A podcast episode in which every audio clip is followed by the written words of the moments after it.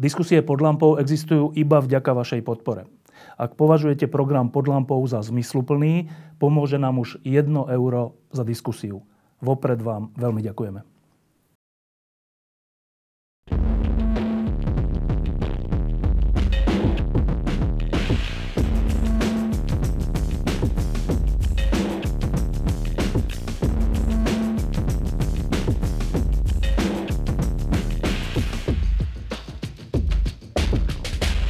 Od roku 1989 prešlo neuveriteľných 30 rokov.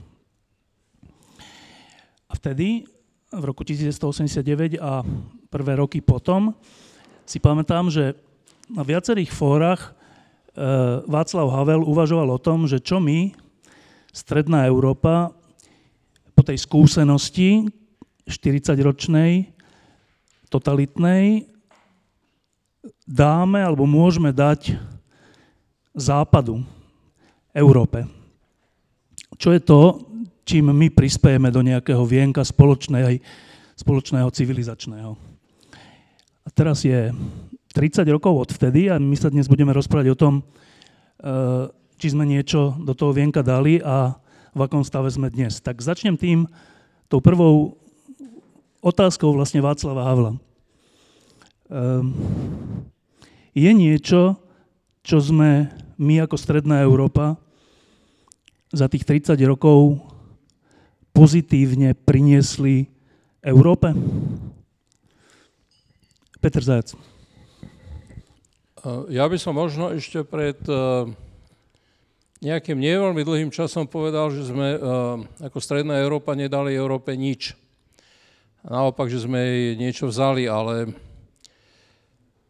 predsa len si dnes myslím, že Um, niečo sme, a myslím si to preto, že uh, porovnávam to, čo sa udialo v Strednej Európe na pozadí toho, čo sa odohrávalo neskôr po roku 1989 v iných regiónoch tohto sveta, menovite na Ukrajine, menovite v Gruzínsku, menovite na Blízkom východe.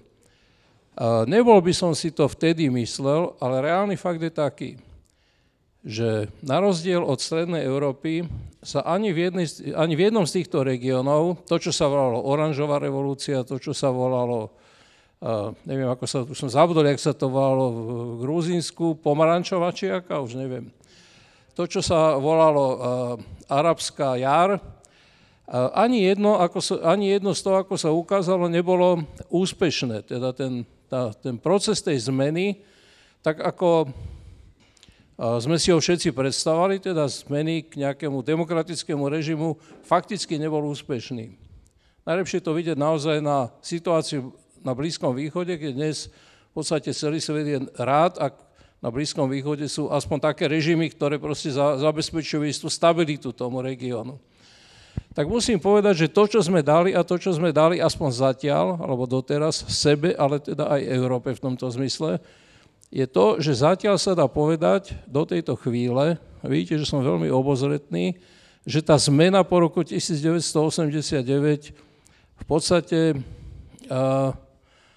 sa vydarila. V každej z tých stredoeurópskych uh, krajín do inej, v inej miere, v jednej lepšej, v druhej horšie, horšej a skôr uh, dnes vidíme tú horšiu tvár Strednej Európy ako tú lepšiu tvár Strednej Európy, ale v zásade sa dá povedať, že tá demokratická zmena sa podarila a dá sa povedať, že e, dodnes sa udržala.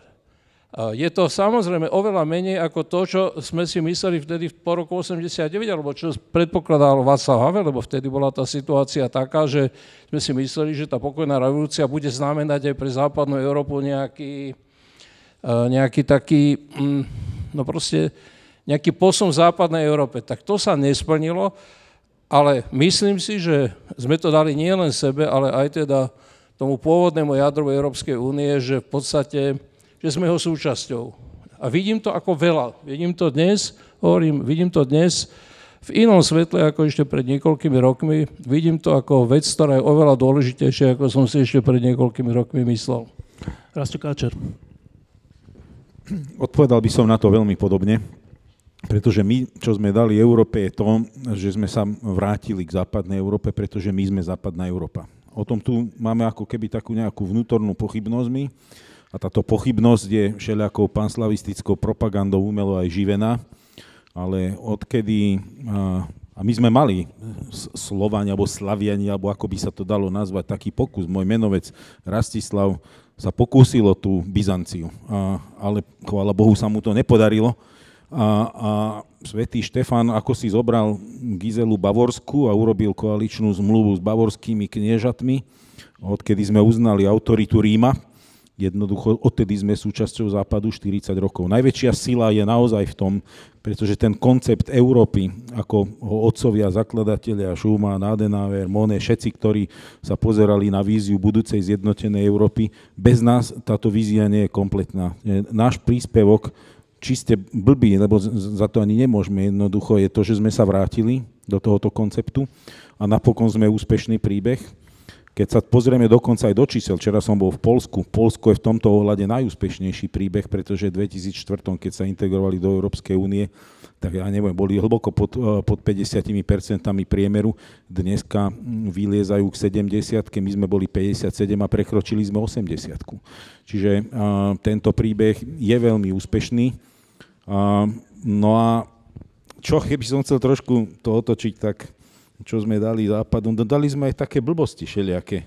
A pýtam, hovorím si, či sme možno sme taký vírus a niekedy nevieme, viete, vírus niekedy neviete, čo je, lebo na, na prvej, v prvom raze sa to zdá, že to je také deštruktívne, ten vírus. Máme teplotu z toho a necítime sa dobre. Ale sa nám zvyšuje imunita, niekedy nás to posunie niekam inám. Poviem taký blbý príklad. Viete, začiatkom 90. rokov, čo chodíte lyžovať do Rakúska, neprebiehalo sa na vlekoch. Dneska idete sa, že predbieha sa na vlekoch. Aj Rakúšaci sa predbiehajú všeli, čo sme dali Európe, kde aké blbosti, ale to, že sme súčasťou tohoto konceptu a, a nejako v ňom plávame, lebo treba sa pozrieť na Ukrajinu, kde dneska je Ukrajina, treba sa pozrieť na Bosnu, Hercegovinu, ale na tých, ktorí boli vyspeli. Do, dokonca aj do Chorvátska, ktoré sa integrovalo posledné. Stačí zájsť len troška od vychytených letovisk a pozrieť sa na tých, ktorí k tomuto konceptu sa nevrátili. No, obávam sa, že bola by to bieda, keby sa nám nebol tento návrat podaril. Laco Sigety? Én azt hiszem, hogy egy nagy sikerről beszélhetünk. Ja môžem povedať, že hovoríme o veľkom úspechu. Keď si položíme otázku, či by sme vedeli realizovať túto besedu pred 89. rokom, tak odpoveď poznáme všetci. Ďalšia vec, aby som doplnil Štefana. Václav Havel v prvom prejave v Amerike vlastne zovšeobecnil, čo môže ponúknuť Stredná Európa západu. Práve to, že prežili, prežili diktatúry a tak, tak naše skúsenosti, ale v tomto sa Havel zmenil. Toto, tieto skúsenosti nevieme odovzdať. Ak máme problém s budovaním demokracie, tak práve pre tieto dva koeficienty, že ešte stále prežívajú e, diktatúrické reflexy, Dokonca sa aj objavujú, aj obnovujú. Najmä keď pozerám eh, Vyšekrátskú štvorku, tak v každej krajine eh, je iná aj mentálna situácia. Všade je rôzna mentálna situácia. Én bátorkodom ide vezetni, de nem csak ide, ale môžeme sa vrátiť až do 18. 19. storočia, čo, na, čo sme vybrali z reformácie, čo z toho vybral e, Západ a čo sme my ako Stredná Európa nevedeli z reformácie si osvojiť. Napríklad e, horizont solidarity, kultúru solidarity, čo v občianskej spoločnosti Západu to fungovalo napriek tomu, že prežili dve svetové vojny. Taká špecifická situácia je Maďarsko. Maďarsko z roku 1989. Tam boli vtedy vlastne dve generácie, ktoré boli prísľubom pre celú Európu. To bola generácia Arpada Genca, ale aj Gezu Jesenského a potom tá mladšia generácia Viktora Orbána, vtedy maďarského liberála. A mnohí aj na západe, aj u nás v Bratislave sme zhliadali na Maďarsko ako na veľkú nádej do budúcnosti. Um, Pane Sensky, čo z tej nádeje Maďarsko odovzdalo Európe?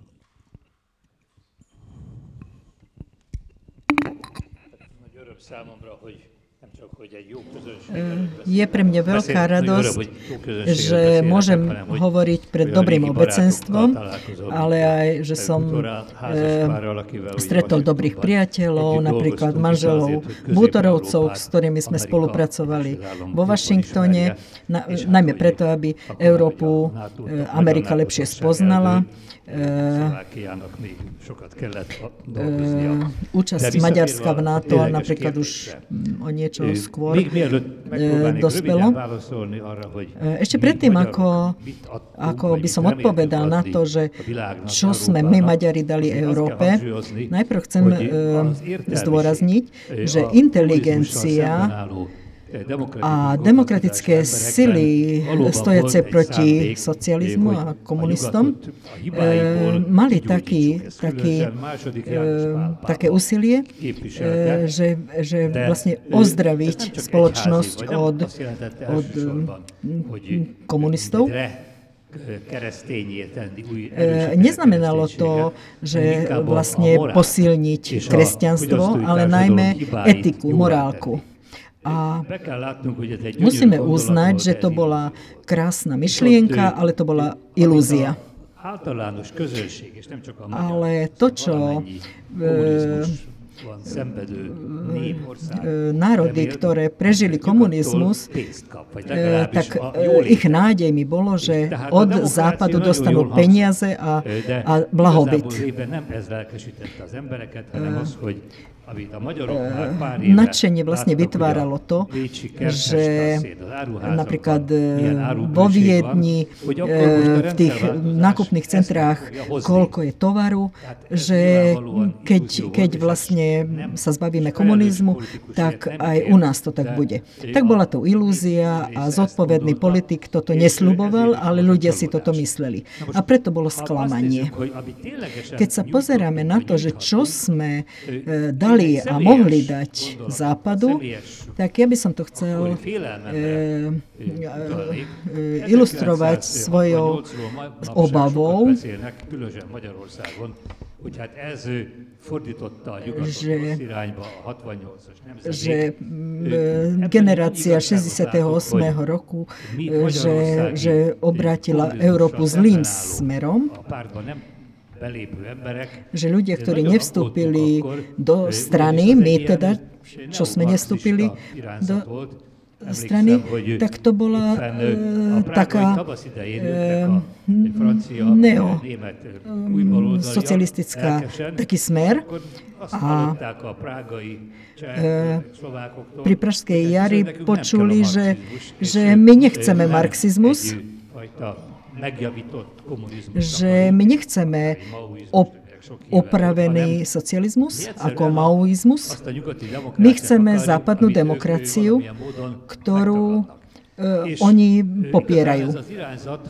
Toto smerovanie, aj keď uh, sa nestalo veľmi uh, silným, ale sme videli, že západní žurnalisti napríklad v 80. rokoch uh, už úplne prijali rozdelenie Európy. Už vtedy oponi- oponentov nedávali do väzenia. Čiže vlastne sa prijalo, že Kádár by aj na slobodných voľbách by vyhral. Nem azt mondja baloldali, de a marxista illúzióknak Skončili sa marxistické ilúzie. Vidíme, že v Amerike zase ožili. Ale je istota, že nie len Maďari, nie len Poliaci, ale všetky stredoeurópske štáty nie len boli príkladom, tieto revolúcie v 53. v Berlíne, v 56. v Maďarsku, v Polsku, všetky, všetky protesty poukazovali na to, že tieto štáty vzbudzujú ilúziu, že toto sú výborné demokracie a že, že z týchto štátov budú príkladné demokracie a že nastúpi aj západný blahobyt. A je veľmi smutné po 30 rokoch povedať, že demokracia ktor, ktorej sme verili a snažili sme sa vytvoriť. a nejakých 10 rokov vyzeralo, že to sa nám aj podarí, tak teraz je u nás v Maďarsku je to ohrozené. Vidíme, že na západe je iná móda tzv. urbanizmus. Za posledné roky sa Orbán stal známym na západe, ale nie preto, za čo ho právom ospevovali v 80 koncom 80 rokoch, ale pre úplne iné veci. Po tomto prvom kole som trocha prekvapený z jednej veci, že myslel som si, že niekto z vás povie, že jednu z vecí, ktorú sme my ukázali za tých 30 rokov je, že keď sa chce, tak sa dajú robiť aj ťažké veci. E, všetky tieto štyri krajiny stredoeurópske prešli ťažkými zmenami, reformami, nielen v ekonomickej, aj v iných oblastiach, ktoré v prvých rokoch znamenali veľké prepady aj životnej úrovne, aj šeličoho a tí ľudia to nejako vydržali. Keďže ste to nikto nespomenuli, tak vy, teda iba kratučká otázka, ešte jedno kolo, že myslíte si, že toto nie je skúsenosť alebo niečo, z čoho sa tá západná Európa niečo naučila, Peter? No ja si myslím, že je to obsiahnuté v tej prvej odpovedi, že to, že sa to podarilo, tá zmena, eh, a to, že je to aj nejaká, nejaká skúsenosť, eh, aj celoeurópska, eh, tá skúsenosť hovorí to, že že také veľké zmeny, lebo to, sú, to, boli, to bola obrovská zmena a, a, a teda najmä na Slovensku sa pocitovala po 89. Ťažko.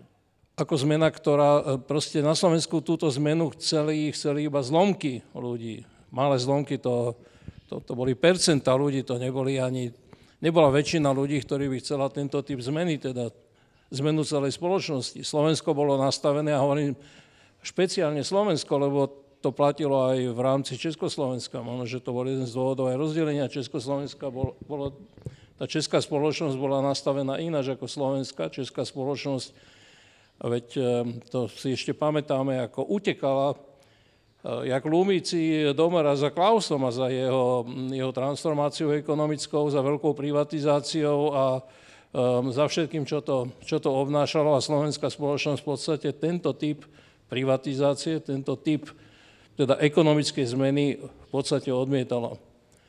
Čiže to, že sa to podarilo a podarilo sa to aj na Slovensku, to je obrovský úspech. Hej?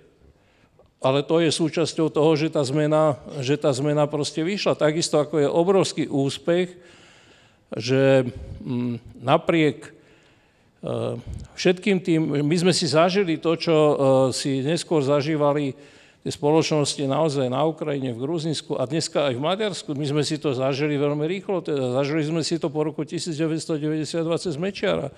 Teda my máme proste tú skúsenosť ako nie celkom prvotnú, lebo tá prvotná skúsenosť bola skúsenosť novembra 89, ale máme ju ako skúsenosť, ktorá nasledovala hneď po nej.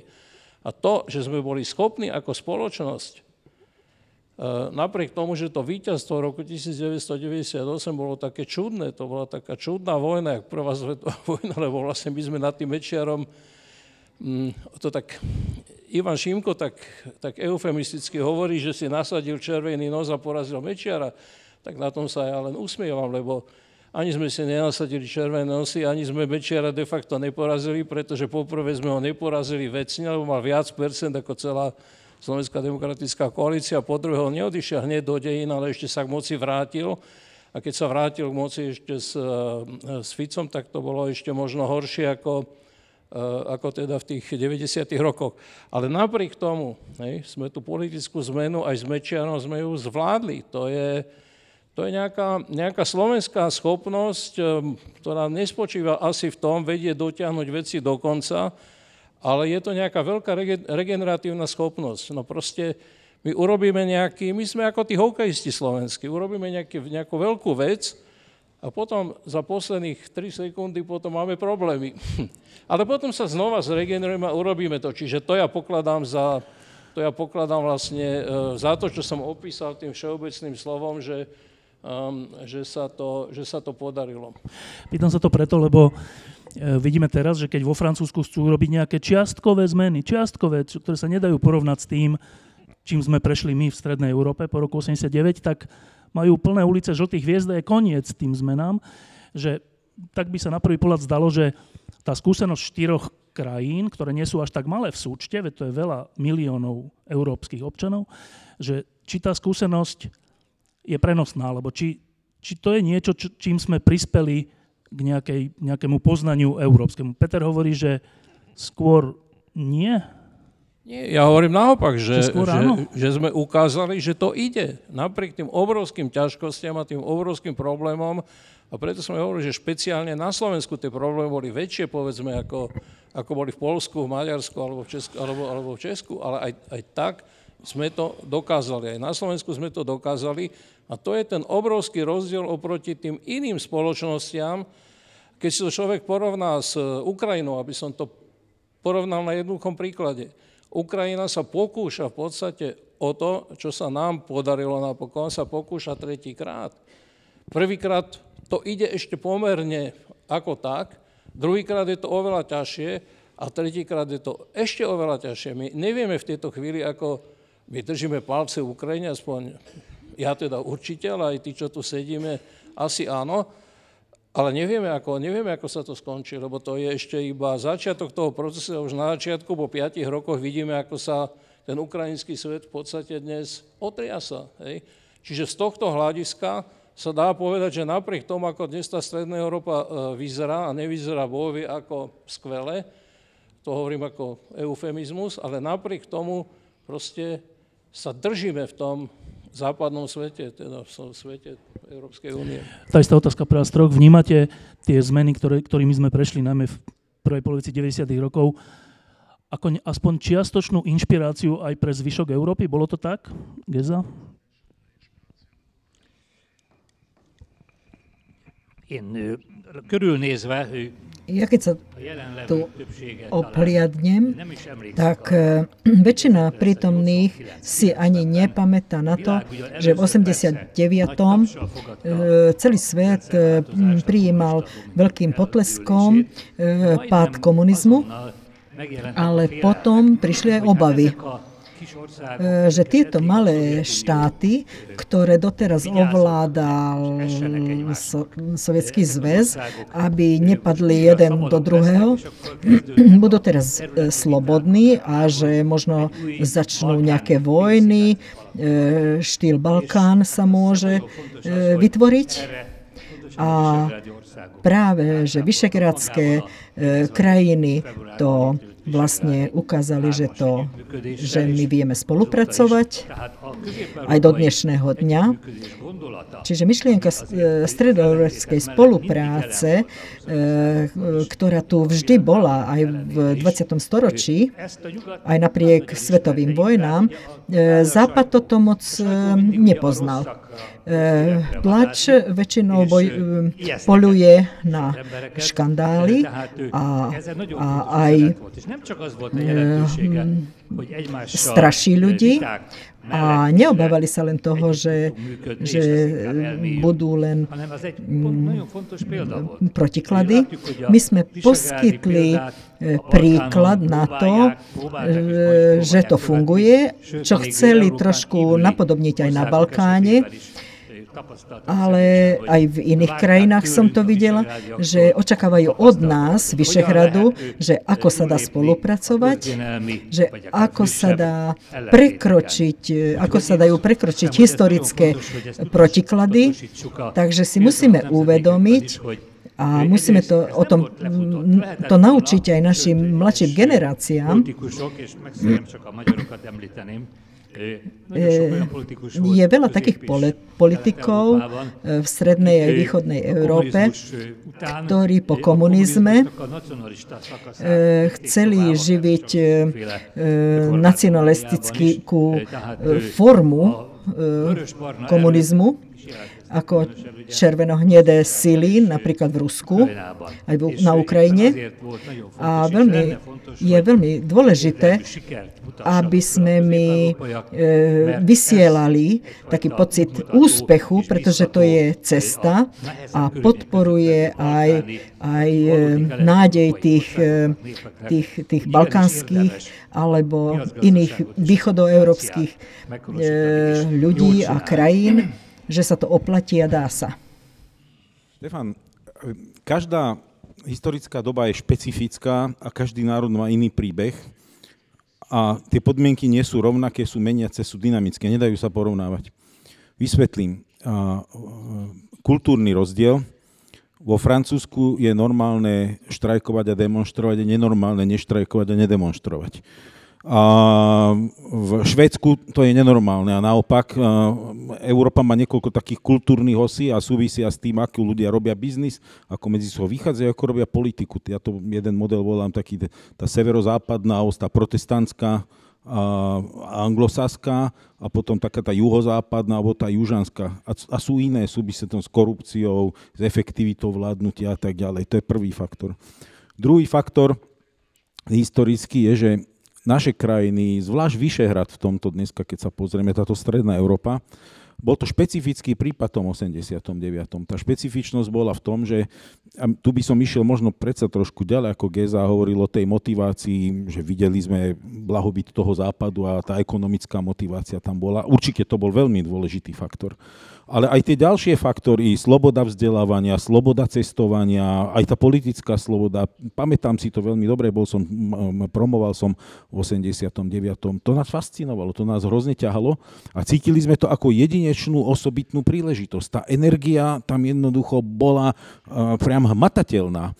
A mali sme motiváciu, pretože sme chceli naozaj na západ úplne dôsledne. Jiži Dinsbír už v 90. roku povedal, chceme sa integrovať, chceme vstúpiť do NATO. Už v marci navštívil NATO ako prvý minister zahraničných vecí. Čiže tam ten drive bol jasný. A, a Západ samozrejme pochyboval, že či na to máme, či tu nebudú tie slovensko-maďarské problémy, či nevnesie celá stredná Európa viac problémov ako osohu, držali nás prípravke nejaké, ale nepovedali nám, že nie a mali sme svetlo na konci tunela, ktoré nás motivovalo. A keď sme boli schopní zniesť niektoré tie zmeny, tak sme ich boli za to, pretože sme mali istú motiváciu. A toto funguje aj v privátnom živote človeka. Pokiaľ cítim motiváciu, pokiaľ cítim motivačný faktor, som schopný nadľudských výkonov a som schopný to ťahať ďalej. Keď túto motiváciu strácam a keď strácam energiu, tak nie som schopný často aj výkonov, ktoré za iných okolností by som bol. A druhá vec je, tretia vec je, že v tom období Európska únia predsa mala trošičku iný imič a mala to, čo voláme meká sila, ten soft power, taký motivačný, bol iný ako je dnes. A pre nás tá motivácia bola silná. Dneska, keď sa vrátim, čo hovorí Peter z tej Ukrajine, znova unikátna situácia, aj historická, aj všetko.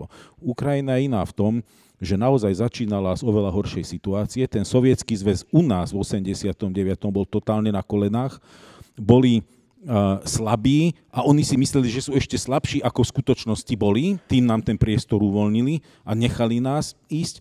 Ukrajina, keď už mala ambíciu, už ruská ambícia bola skonsolidovaná, ruské spravodajské operácie rozvinuté. Dneska je strašne ľahké kritizovať Ukrajinu za neefektívnosť, keď áno, majú čas neefektívnosti svojej vlastnej natívnej, ale ďalšiu úroveň neefektívnosti im tam spôsobujú permanentné rozkladné spravodajské operácie a iné v tej krajine. Druhá vec je, že dneska Európska únia nemá takú motivačnú mekú silu, akú mala jednoducho, pardon, jednoducho rozbehol som sa. A, počkám, kým do prekladá chvílinku. Jednoducho dnes Európska únia ani pre Balkán napríklad už nie je taká motivácia. Ja som bol v Egypte, keď bola tá Egi- um, arabská jar. Ešte vtedy boli zvyšky takej tej mekej síly Európy, hore Egyptiania keď čo my s takým obdivom na vás pozeráme, tá voľa pohyb, toto, Schengen, ja neviem čo, tá Európa je strašne inšpiratívna. Keď som tam bol minulý rok, už mi to nikto takto nehovoril. Už to je celé zložitejšie, čiže je to ťažké porovnávať. Laco? Pista azt kérdezte, hogy mennyiben inspirálta ez A Pista azt kérdezte, hogy ez, a, Közép-Európa hogy nyugatot. ez az alapkérdés, Nyugat-Európát nem kellett inspirálni. Nyugat-Európa tudja, mit kell csinálni. v čom sa dal Pillanatokban e, tudja, inšpirovať Európa. E, Európa vie, čo treba robiť, keď e, sa dostane k možnosti. E, Geza hovoril o demokracii. E, My sme nemuseli nabádať západné firmy, že majú prísť sem. Oni presne pochopili, že trh je v ich rukách.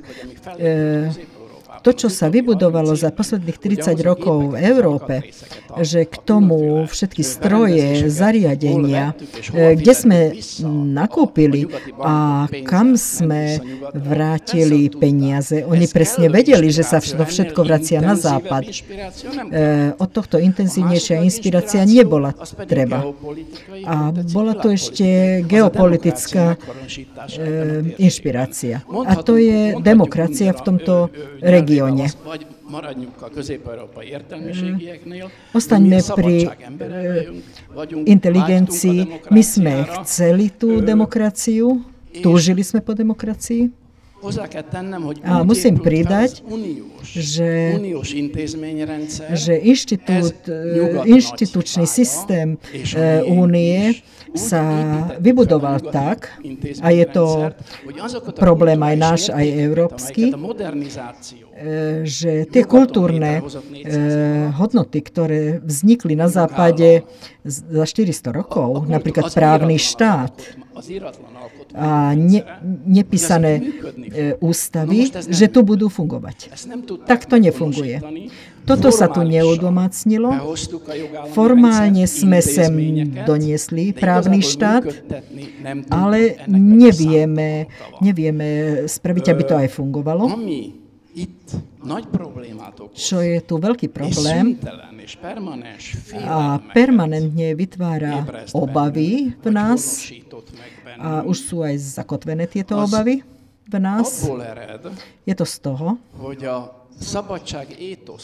že etos e, slobody, 89-es és čo mobilizoval közép-európai 89. rok a revolúcie v strednej Európe, E, všetky revolúcie, e, o ktorých Peter hovoril, ale len tuto bolo aj úspešné, len v tomto regióne. Mali by sme, mali by sme. Pozrieť na to, sa pozrieť na to, že čo, čo zničilo éto slobody. Ötször, hatszor, pán Péter írta, hogyan povedal, že ako máme nakladať so slobodou, že na slobodu musíme dávať pozor. E, On bol človekom jazyka a povedal, že sloboda, že e, zachovať hogy nem slobodu, zna-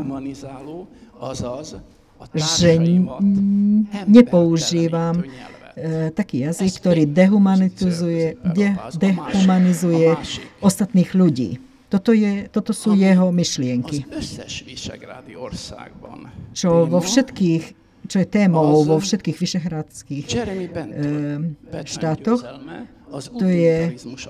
Jeremy Benton, jeho 400 évvel az utili- utilitarizmus atya kitalálta azt, és e, leírta, pred 400 rokmi otec utilitarizmu povedal, Čo platí- čo platí aj dodnes, bűnös módon megszerzett vagyont že majetok získaný zločinom, teda osobné e, tőke, viny, anulujú zis, anuluje získaný kapitál, pretože získaný kapitál slúži e, spoločenskému dobru.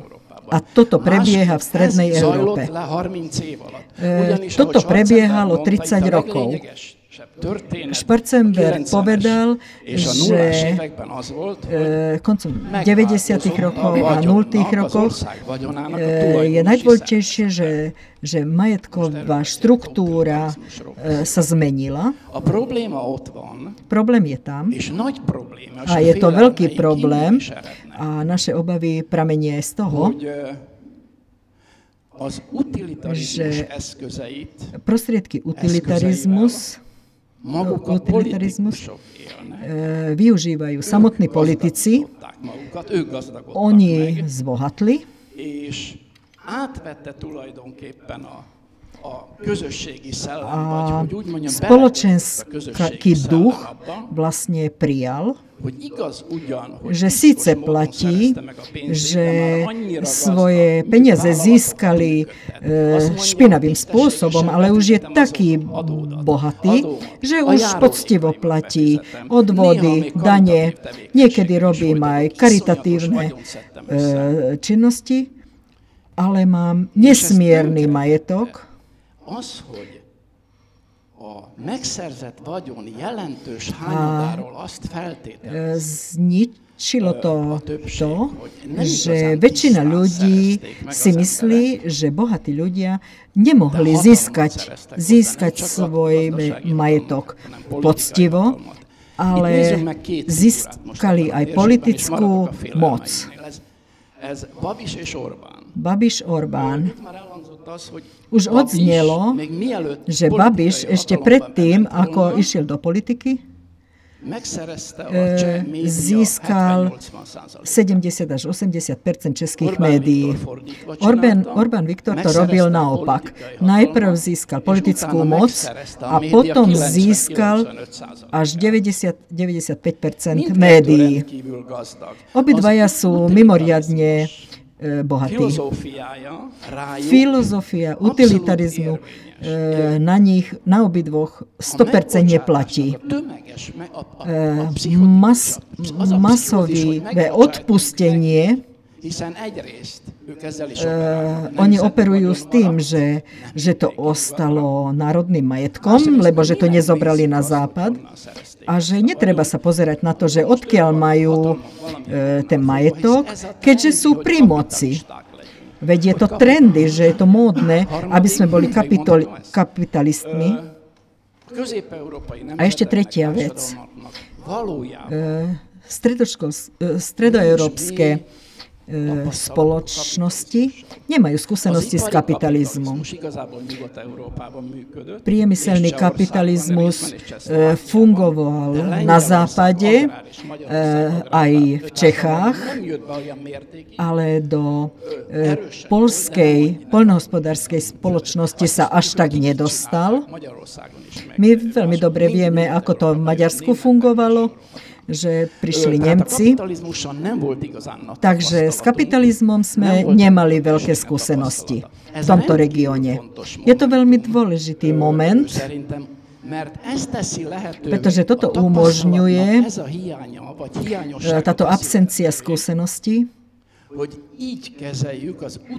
že takto ospravedlňujeme fungovanie utilitarizmu, čo je veľmi nebezpečné. A potom ešte budem pokračovať. Tak eh, všimnite si, že čo sa teraz deje na tomto pódiu, že disciplinovaní dvaja Slováci a jeden dis- disciplinovaný maďarský Maďar odpovedajú na otázku o 89. odpovedou o 89. A nedisciplinovaný slovenský Maďar hovorí o dnešku. Ale nevadí. E, ideme k dnešku. E, teda strich. V 89 v 89. a tesne po ňom tlieska americký kon- kongres československému prezidentovi, myslím, že najviac v histórii. Najviac, najviac potleskov v histórii. Uh, keď príde Lech Valenca do Nemecka, alebo hoci kam, tak je to príbeh, je to niečo silné. Strich 2019. Čo si Západ myslí o Česku, Slovensku, Maďarsku, Polsku? Že sme egoistické spoločnosti, ktoré nie sú ochotné v ničom pomôcť, že chceme len eurofondy, že tie eurofondy rozkradneme, že nie sme partnermi, že nie sme schopní spolupráce, myslíme len na seba. Čo si myslíme my o západe, o, o, o západnej časti, západnejšej časti Európy? Myslíme si, hovoríme o nich, že opustili civilizačné základy Európy, e, že zabudli na to, čo je národ, že opúšťajú kresťanstvo ako základ európskej civilizácie a že my, Orbán, my Kačinský, my Kolár a ďalší na Slovensku a v Česku, e, ideme tie základy obraňovať pred Západom. Západné zá, zá, základy ideme my obraňovať pred Západom. Toto je stav v roku 2019. Um, ku ktorému z tých pohľadov, teda tomu západnému, západnému, alebo tomu nášmu, od dnešku sa vy štyria prikláňate? Peter. Mhm, ja som z okolností včera uh, počul to, čo hovoril uh, ani nie prezident polský, ale teda polský šéf Kačinský. Hovoril dve veci. Eh, poprvé hovoril to, že Salvini a celá tá partia okolo Salviniho je pre Polsko absolútne nepriateľná svojim príklonom k Rusku. A to je, absol- a to je absolútne presné. Uh, to si my napríklad uh, až tak dôkladne neuvedomujeme. A neuvedomujú si to ani, ani mnohí tých, ktorí do tej partie patria zo západnej Európy. Neviem, do akej miery si Eh, to uvedomovali Rakošania, pokiaľ im tam nevybuchol ich vicekancler Štrache neuveriteľným spôsobom. Taký spôsob my sme nezažili. To, tí Rakošania sú absolútni preborníci, musím povedať. Ale, ale na to poukázal, aby som sa vrátil k tomu Kačinskému, na to poukázal Kačinský veľmi, veľmi presne. Hej? A povedal, nie, Polsko nepôjde, pokiaľ on bude tomu šéfovať, pretože nie je prezident, ale je šéf, pokiaľ on bude šéfovať Polsku, tak Polsko nepôjde so Salvinim. To je veľmi rozumné. Ale povedal druhú vec.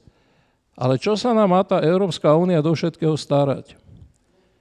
A to mi prípada už úplne absurdné, pretože každá z tých stredoeurópskych krajín, ktorá do Európskej únie vstupovala, vedela, do čoho vstupuje, vedela, aké sú tie hodnoty, ktoré tá e, Európska únia zo sebou nesie. A teraz sa všetci stiažujeme, však to nie je len Kačínsky, že že teda to, čo sme my sami chceli a kvôli čomu sme vstupovali do Európskej únie, však ja sa pamätám, ako sme v parlamente proste krok za krokom, ako sme plnili nejaké kritériá po roku 98, aby sme sa do Európskej únie do NATO dostali, tak teraz to zrazu odmietame. A to je niečo, čo si myslím e, vedie k tomu, že e, ten mainstream západ európsky, nie, nie teda tí Lepenovci a AFD a tí tí, tí talianskí Salviniovci a Štracheovci, ale ten mainstream západoeurópsky sa na to pozerá s naprostým neporozumením. To si dovolím tvrdiť a dovolím si to tvrdiť, že sa pozerajú na to s naprostým ne- neporozumením úplne oprávnene. Oni sa usilujú napríklad pochopiť nášmu postoju k imigrácii. Naozaj, úprimne sa tomu usilujú porozumieť, aspoň po niektorí, ale oni nemôžu rozumieť tomu, že na rozdiel od západnej Európy, ktorá sa po druhej svetovej vojne dekolonializovala, kde jednoducho sa tí ľudia z tých dekolonializovaných krajín sa prirodzene stávali občanmi tých, e, tých, týchto, tých Veľkej Británie, Francúzska, Španielska, neviem čo všetkého, že my sme túto skúsenosť nemali a že najväčším výsmechom bolo slovo proletársky internacionalizmus. Hej? teda slovo internacionalizmus, lebo ten internacionalizmus vlastne viedol k tomu, že sme sa mohli pohybo, pohybovať poprvé iba v troch svetových stranách a aj na tie tri svetové strany sme mohli ísť maximálne do Balatonu, na Balaton, na dovolenku, do Sovietskeho zväzu vôbec nie, no ten Balaton len niekedy. Horko ťažko do NDR a do Polska sme museli prelízať cez Rysy. Ale vôbec, vôbec, vôbec ten štvrtý, tá štvrtá svetová strana pre nás absolútne e, proste neexistovala. Hej? Jednoducho nebola. A to, že, to, že tá štvrtá svetová strana a aj skúsenosť tej štvrtovej svetovej strany nám chýbala, dnes vedie k tomu, že my vlastne odmietame niečo, a teraz nehovorím o imigrácii ako také, ale odmietame pri tej imigrácii niečo, čo je západnému svetu naprosto nepochopiteľné. Teda my odmietame o imigrácii ako o prirodzenej súčasti dnešného sveta vôbec uvažovať. Hej? A to ten západný svet, prepačte, ale to ten západný svet nemôže jednoducho pochopiť. To, sa, to, to, je, mimo jeho, to je mimo jeho rámca proste existencie, pretože oni tam tých ľudí majú a majú ich od druhej svetovej vojny, sú prirodzenou súčasťou takou alebo onakou, hej, ich sveta, kdežto prirodzenou súčasťou nášho sveta nie sú. My to vnímame aj dnes, to vnímame ako niečo cudzorodé a ja si dovolím tvrdiť, že to je dôsledok proletárskeho internacionalizmu, teda to je absolútny paradox. Teda naozaj by som povedal, aby som to nejako uzavrel, tú, tú, tú, ten myšlienkový pochod, by som povedal, že z tohto hľadiska sa na nás pozera západný svet ako na niečo minimálne ako veľmi čudné, aj keď sa to niekedy usiluje pochopiť a niekedy sa správa už dnes veľmi pohrdavo. Hej? A ja sa obávam toho, že ak budeme takto postupovať ďalej, ak nám teda ten dnešný stredoeurópsky horizont, teda ten horizont V4, ak nám zakrie pohľad na celú Európu, no tak e, sa nám obráti uh, svet Európskej únie chrbtom a nechá nás tak. A nechať nás tak, to znamená nechať nás na pospas Rusom, aby sme si to povedali jasne. To bol, to bol e, teda pohľad na ten západno-západný pohľad na nás. A teraz ešte krátka reakcia, Peter, na ten náš pohľad na nich. Ja úplne s prekvapením zistujem, že už aj ľudia ako Zeman, už iba čakám, keď Babiš, ale možno, že to už aj hovorí, uh, hovoria, že my tu vlastne bránime kresťanské hodnoty. Tak, uh, a to je spoločné v Polsku, v Česku, na Slovensku, v Maďarsku. V rôznej intenzite, ale to je úplne spoločné. Kde sa toto vzalo? Uh, ja, sa, ja sa troška usmievam, lebo uh, ja rozumiem, povedzme, Orbánovi, že bráni kresťanské hodnoty z roku 1683. To je pravda. Hej? Lebo on už dneska nespomína ani do tej miery, ja neviem, Trianon, ale v oveľa väčšej miere, pokiaľ to človek sleduje zvonka, spomína proste mm, maďarské zásluhy za boje proti Turkom a na víťazstvo proste pri v roku 1683. Ale situácia v roku 1000... strane Turkov. No ale to je jedno. to nemení, pardon, ale to nemení absolútne nič na tom, že sa Orbán k tomu roku 1683 proste vracia ako k nejakému stiažnému bodu. Ja to nechcem ironizovať. Hovorím to len preto, že proste, proste mm, tá historizácia, hej, alebo, alebo falošná historizácia, alebo to je najčastejšie falošná historizácia, a tá falošná historizácia potom bráni tej skutočnej historizácii, bráni skutočnej tvorbe normálnej pamäti. Hej. My sme krajiny, ktoré nemajú pamäť. Hej. Ktoré nemajú pamäť, alebo majú pamäť, ktorá je podinková. To je pamäť jedného dňa, jedného týždňa, jedného mesiaca. A za mesiac každý zabude na to, čo vlastne platilo ako pred, pred mesiacom. Hej. Čiže ehm, keď sa odvoláva niekto proste na, na nejaké naše historické alebo také zásluhy, no tak ehm, je to, je to, je to naozaj to viac menej podinkové takých príkladov je na Slovensku, ja nechcem hovoriť teraz o Maďarsku, ale na Slovensku takých prípadov, že niečo platí týždeň alebo dva týždne a nie je dlhšie takých prípadov, to zažívame každý deň, že niekto niečo povie, nejaký politik, špičkový politik, dneska povie, No, nerád berem to meno do úst, naozaj, dávam si na to pozor, ale uh, čo ja viem, predseda jednej strany, bližšie nemenovaný predseda bližšie nemenovanej strany, povie jeden deň, že on ide kandidovať do Európskeho parlamentu a zároveň povie svojmu obecenstvu poprvé, že chce mať 50 tisíc hlasov, po druhé, že aj keď ich bude mať, tak tam neostane, po tretie, že keď ich nebude mať, tak odíde z Národnej rády. Hej. Všetky tie tri veci sú naprosto absurdné, pretože je úplne absurdné, aby proste išiel kandidovať a verejne oznámil, že nenastúpi na svoje miesto a nie je v tom sám. Už dneska tých politikov je troška viacej. A potom ešte absurdnejšie, že o dva týždne a v podstate ako keby sa nikto na nič nepamätal, o dva týždne povie, že on si to rozmyslel, že dneska je, oveľa in, je úplne iná situácia, lebo extrémny radikalizmus ohrozuje Slovensko, ako keby pred dvoma týždňami neohrozoval. A preto on z tej kandidátky odchádza, svoj hlas odozdáva niekomu inému, ale už nám nepovie, že nemá tých 50 tisíc hlasov a že vlastne jeho psia povinnosť odísť z Národnej rady Slovenskej republiky. A nikto na to ani nepoukáže. Teda to, to, to je tá pamäť, ktorá trvá proste maximálne ako dva týždne. To nie je ani pamäť 30 rokov. Hej. Pamäť 30 rokov je povedzme minimálne pamäť, uh, pamäť toho, ako sa vyvíjal politický systém na Slovensku. Dneska ako keby si to nikto nepamätal, ako keby si nikto nepamätal, ako sa utváral ten systém politických strán, ako sa utvárali volebné systémy, ako sa utváral pomerný, pomerný, pomerný systém, že to vlastne nadvezuje na nejaké československé právo a zrejme na nejaké rakúske právo ešte predtým z roku 1918, že to má nejakú kontinentálnu logiku a tak ďalej, a tak ďalej, a tak ďalej. No proste tá pamäť je, tá pamäť, o, na, o ktorú sa my vlastne chceme opierať, alebo tvrdíme, že sa o ňu opierame, je de facto našou, našou uh, je naprosto nedostatočná, je naprosto nedostatočná, často až, až neexistujúca.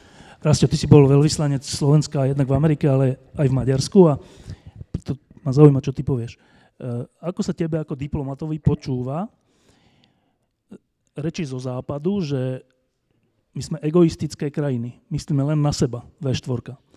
A na druhej strane reči naše, v tomto prípade Orbánovej, bol si tam 4 roky alebo koľko, že my zachraňujeme Európu.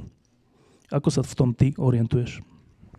No, mňa urobili tých 5 rokov Budapešti zaujatých voči Orbánovi, hoci začiatkom 90. rokov som ho obdivoval so Sveťom Bombíkom Nebohým a Mírom Vlachovským sme tu ho filozofovali, že založíme politickú stranu po vzore Fidesu a, a obdivoval som tú mladú generáciu Fidesu neuveriteľne a po tých piatich rokoch ja som už nemohol Viktora Orgána Orbána počúvať.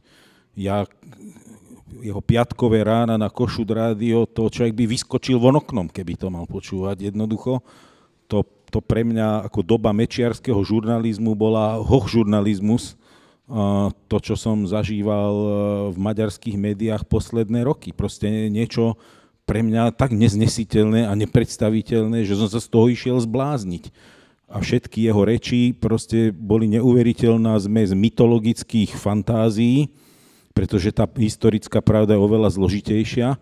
No a samozrejme, že ten západ sa potom pozera na nás, však oni nie sú mechom udretí všetci, sa pozerajú na nás, že uleteli vám včely, ako čo nám to tu vykladáte. A ešte keď ku tomu nabalím, koľko kradne a proste ako tá spoločnosť funguje, ako ho ničí za tie roky, tak potom ako my môžeme chcieť, aby nás brali elementárne vážne. Veď to je, to, to, to, to nie je možné v súkromnom živote, to nikdy tak nefunguje. Keby som mal takého priateľa, ktorý sa tak správa, tak darmo som s ním chodil na pivo, alebo môžem snímať s prepačením pol rodiny, ale poviem, vieš čo, daj mi ty pokoj s tebou, ja nechcem mať nič spoločné, lebo bohužiaľ so štátmi sa to urobiť nedá. Mám pochopenie preto, ale toto všetko je vždy sme časti pravdy, časti mytológie. Ako sa pozerajú na nás, no čo mňa šokovalo napríklad, bola prvá tlačová konferencia prezidenta Dudu, ktorý, a to bolo v Balaton Fürede sme boli, a tam mal prvú medzinárodnú konferenciu s prezidentami V4. A na otázku Európskej únii Duda odpovie, Poliak povie, že no keď nová finančná perspektíva 2020 nám oseká eurofondy a kvôli migrácii budeme musieť obmedziť Schengen, no tak pre Polsko taká Európska únia nemá zmysel a nemusíme byť jej členom.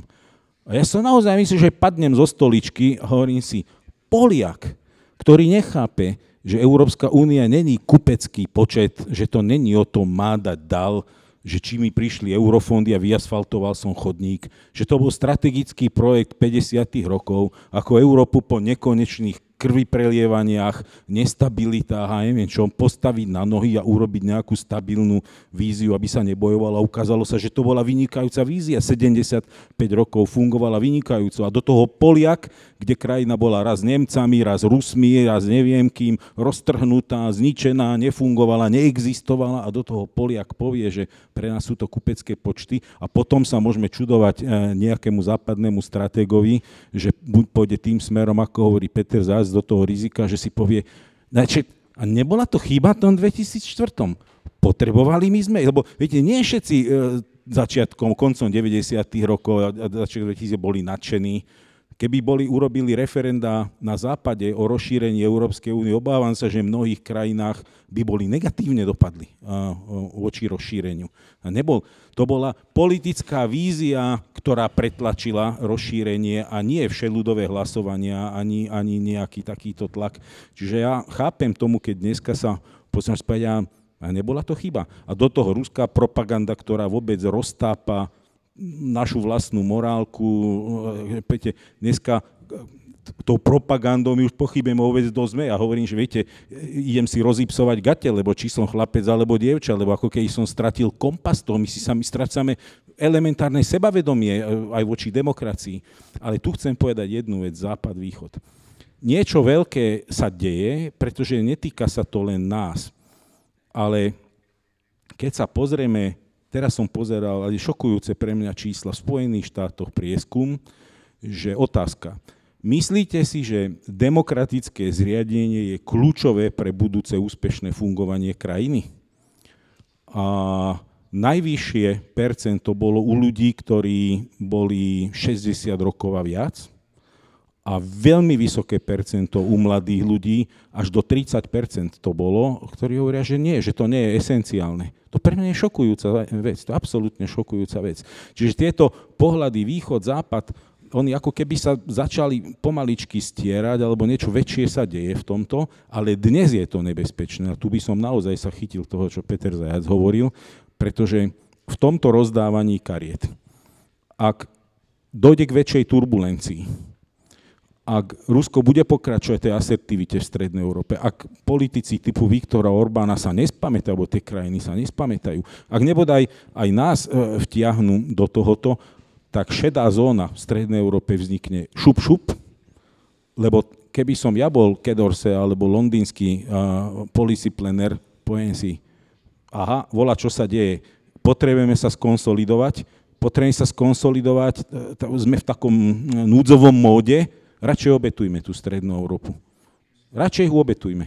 A to, toto by bolo pre Slovensko, keď si pozriem tú, tú štýrku, a absolútne tragédia. My by sme, my, my ja to prirovnávam, že Slovensko z tých štyroch, Poliaci sú iný prípad, Maďari, Česi sú iný prípad, ale Slovensko to je ako jazdec, ktorý si kúpi motorku 1500 kubických centimetrov, 200 koní, nedá si prílbu v trenkách, šlapkách a pome ho do zákruty proti kamionu. Uh, ešte sa, ešte sa trochu vrátim k tej obrane hodnot, nehodnot z našej strany, z našej stredoeurópskej strany. E, pán Jesenský, existuje, časť ľudí e, si robí z Orbána srandu, že v tom 89. a predtým to bol najväčší maďarský liberál a dnes sa tvári ako najväčší maďarský konzervatívec a obranca kresťanstva pred dekadentným západom. Ale existujú prípady, keď sa človek zmení autenticky. Existujú také prípady, že mám nejaký názor.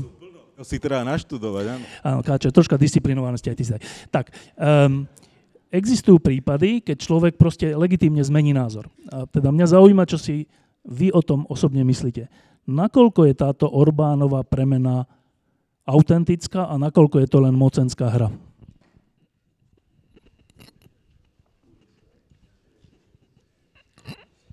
Hát nem szívesen beszélek külföldön. Nerád hovorím e, v zahraničí, e, keď sa tak vyvinulo, že toto mesto je zahraničie pre Maďarsko. E, ja by som bol veľmi rád, keby mm, sa, keby sa vyvinulo v Strednej Európe, že sa nebudeme považovať za zahraničie No, pre každý prípad ja som bol konzulom eh, Viktora Orbána v Spojených štátoch a potom aj v Nor- Norsku.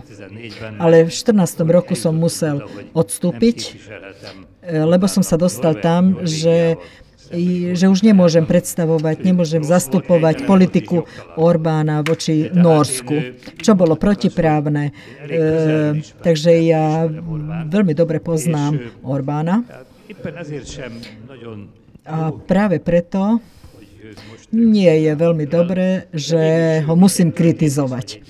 Ale ako historik alebo objektívny sledovateľ, tak musím povedať, že Orbána sme precenili.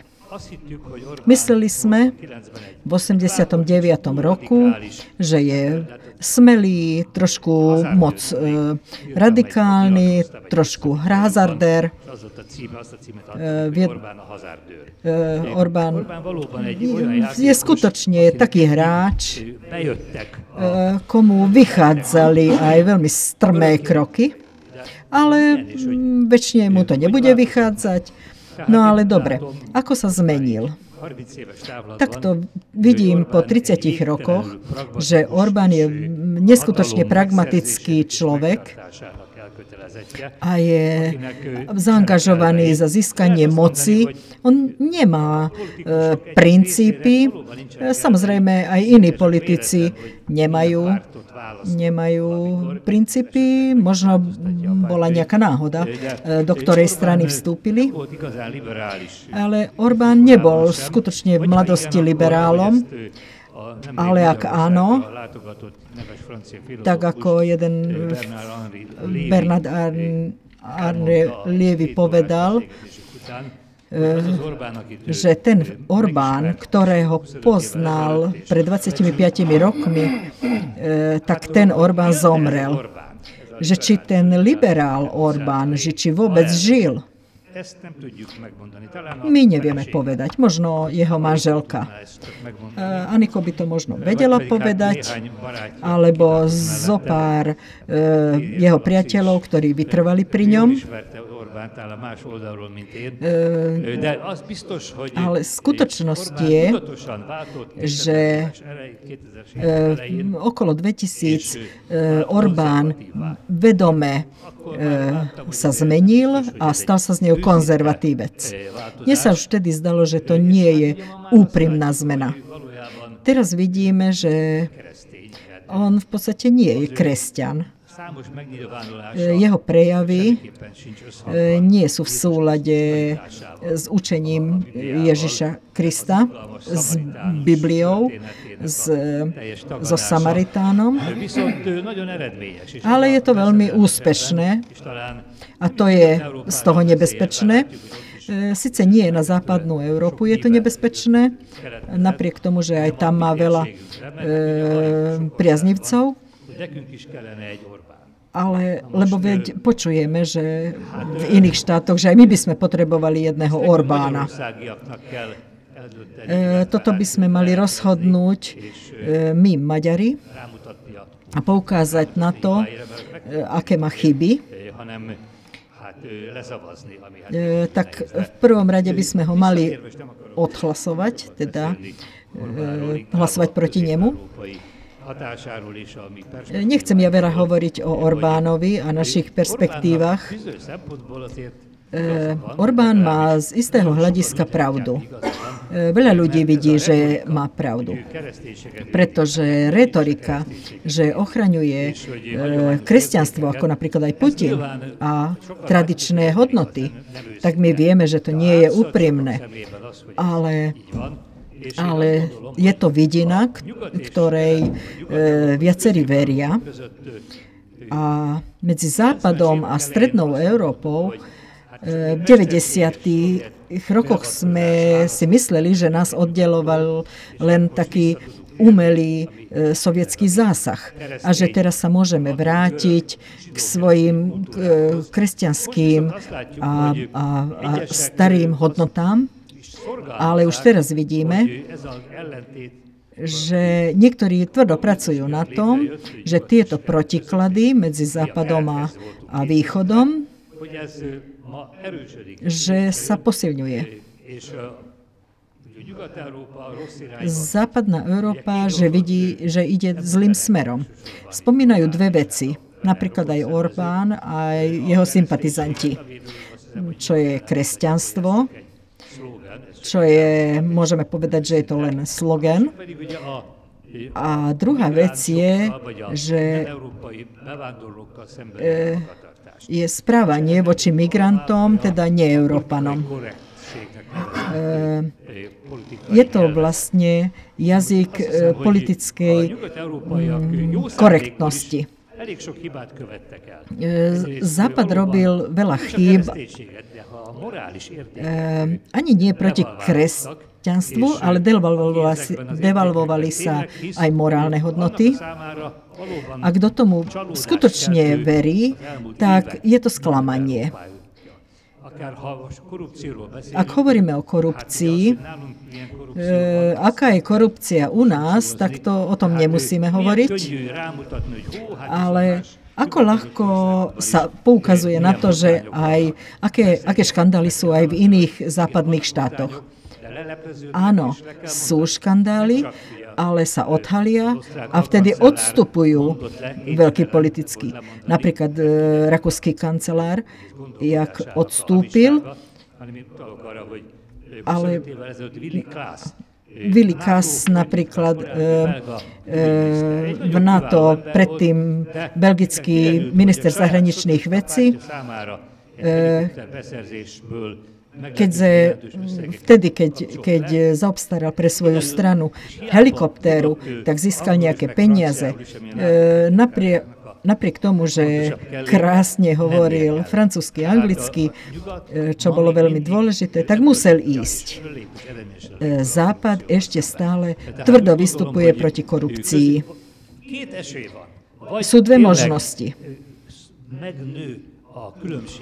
buď zase vyrastú, e, vyrastie, porastie rozdiel medzi Západom a, a, a Strednou Európou a pridáme sa k ruskému modelu, e, k oligarchickému systému a ešte väčšie, väčšej korupcii.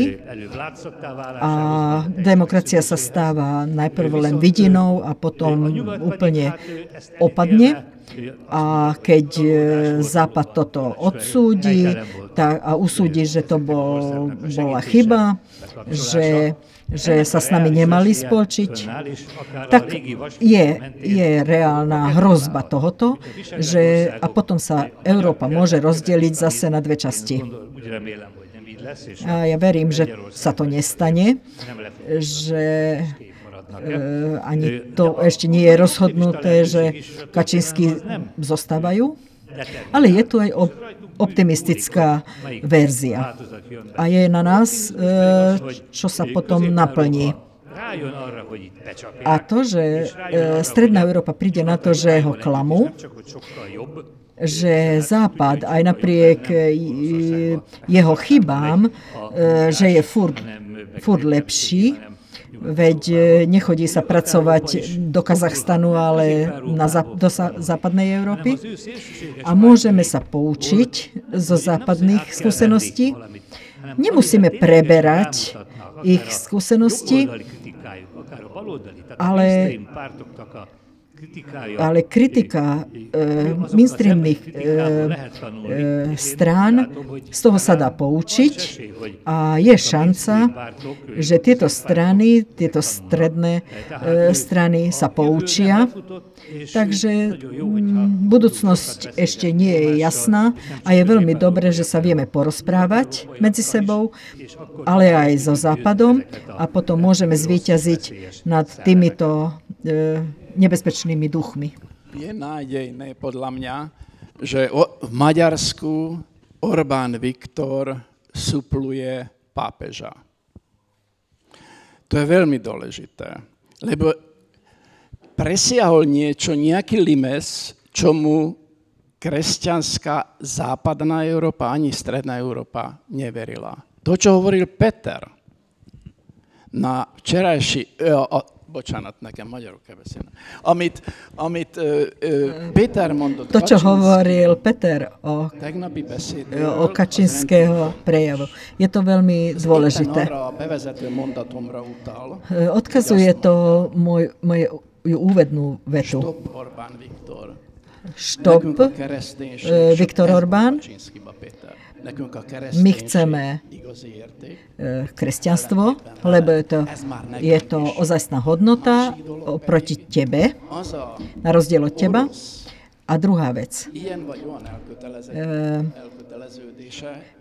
ruská pro, proruská angažovanosť Orbána, ktorá otvára kanály ktorými dnešné moci, svetové moci, veľmoci, e, bombardujú Európu. E, pre veľmoci nie je veľmi dobrá jednota. Napríklad Čína. Trump je pre mňa nečitateľný, takže o ňom nechcem hovoriť. Ale pre Rusko je veľmi e, dôležité, aby nebola stabilná Európa. A majú ľahkú úlohu. Na rozdiel od západných národov, ktorí potrebovali mať e, dve svetové vojny a na to, aby vytvorili rozumné združenie, v strednej Európe mytosy fungujú pre každého stredoeurópskeho politika. Môžu fungovať, pretože podporujú to média, pretože média sú v ich rukách ale aj preto, že v týchto spoločnostiach, stredoeurópskych spoločnostiach, sa ne, nevytvorila e, taká úroveň konsenzuality ako na západe. E, tu sa nevytvoril konsenz o tom, aké e, spoločnosti by tu mali fungovať. Nakoľko je hospodárska politika Putina alebo Číny, Číny e, úspešná, tak e, nakoľko vedia rozmontovať vlastne Európu, tak je to e, jasné. A chcú, aby sme nespolupracovali. O to je vina Orbána väčšia, že, a takto získa jeho vina e, historickú podobu. Ak sa podarí Európu rozbiť, tak Orbán bude e, jednou e, hlavnou figurou, figurinou e, tohto rozkladu. Orbán je už úplne rozložený a Orbánov režim ja mám strašne veľa priateľov v Maďarsku. Ja sa vraciam k obavám. Vo voličovi je takáto obava. My sme sa dostali tam, aj na Slovensku, že musím si položiť základné otázky. Ktoré sú tie strany, ktoré ma nebudú týrať, čo sa týka etnického príslušenstva, náboženského príslušenstva, alebo že som iný. Ktoré sú tie strany, ktoré mi nezoberú súkromný majetok, ktoré sú tie strany tu v strednej Európe, kde nie je hrozba, že vyženú vlastných e, občanov z e, republiky. Ktorá je taká strana,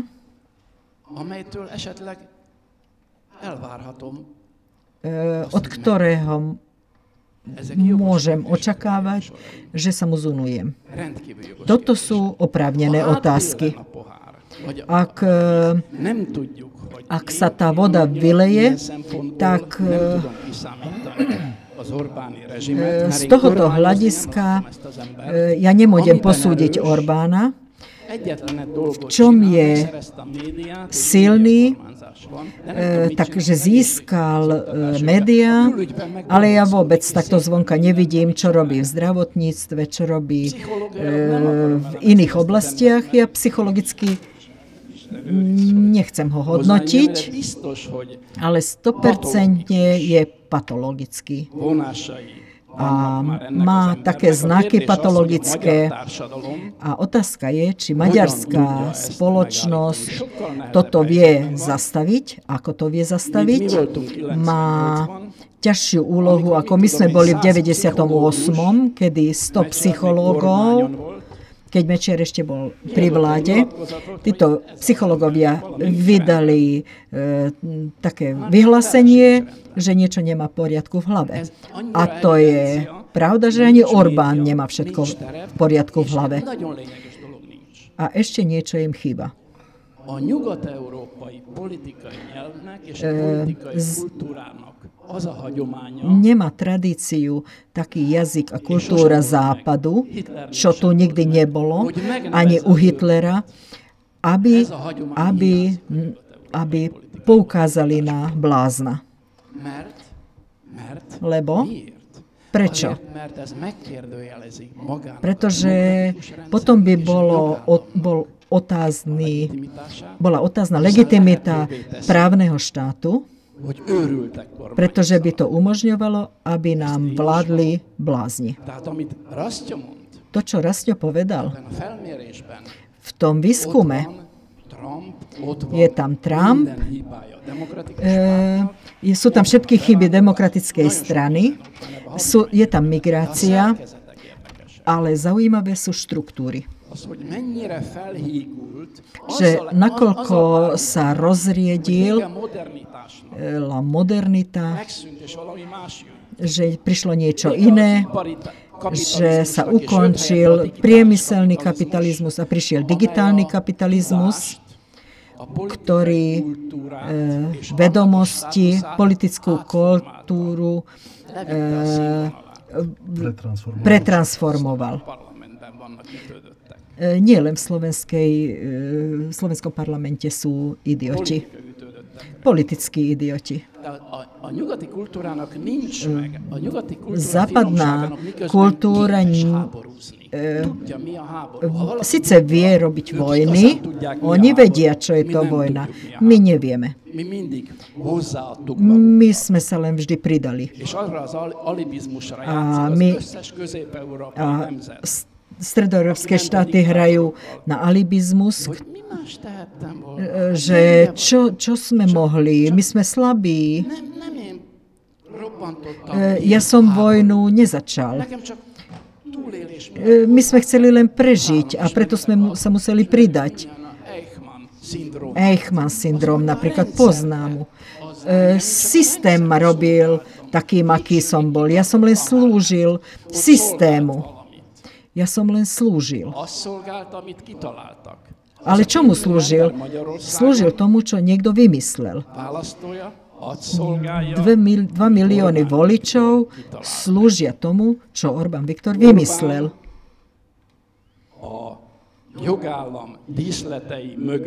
E, Orbán za kulisami e, právneho štátu ott u ňoho funguje e, fašistický štát. Ale otázka je, že kedy sa stal horúcim fašizmom, tak Orbán vie, že až do tých, do tých e, dimenzií nepôjde. Veľká otázka ostane za Obamu, že Stredná Európa v svetovej politike nie je, e, szeg, že, že, že, že nejde o Strednú Európu. A, egy csomó tisztázatlansága miatt. Stredná Európa je dosť instabilná, rozdelená ne spoločnosti a keď sú rozdelené a Západ Západ mu dovolí, my- aj my sme Západ, Ako nakladať s diktátormi, ľudí, ktorí základné hodnoty, na, ktoré, na ktorých e, sú založené e, západné spoločnosti,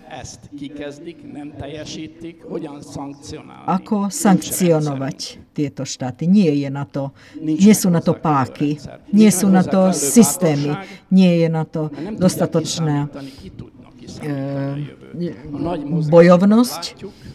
Veľké pohyby vidíme,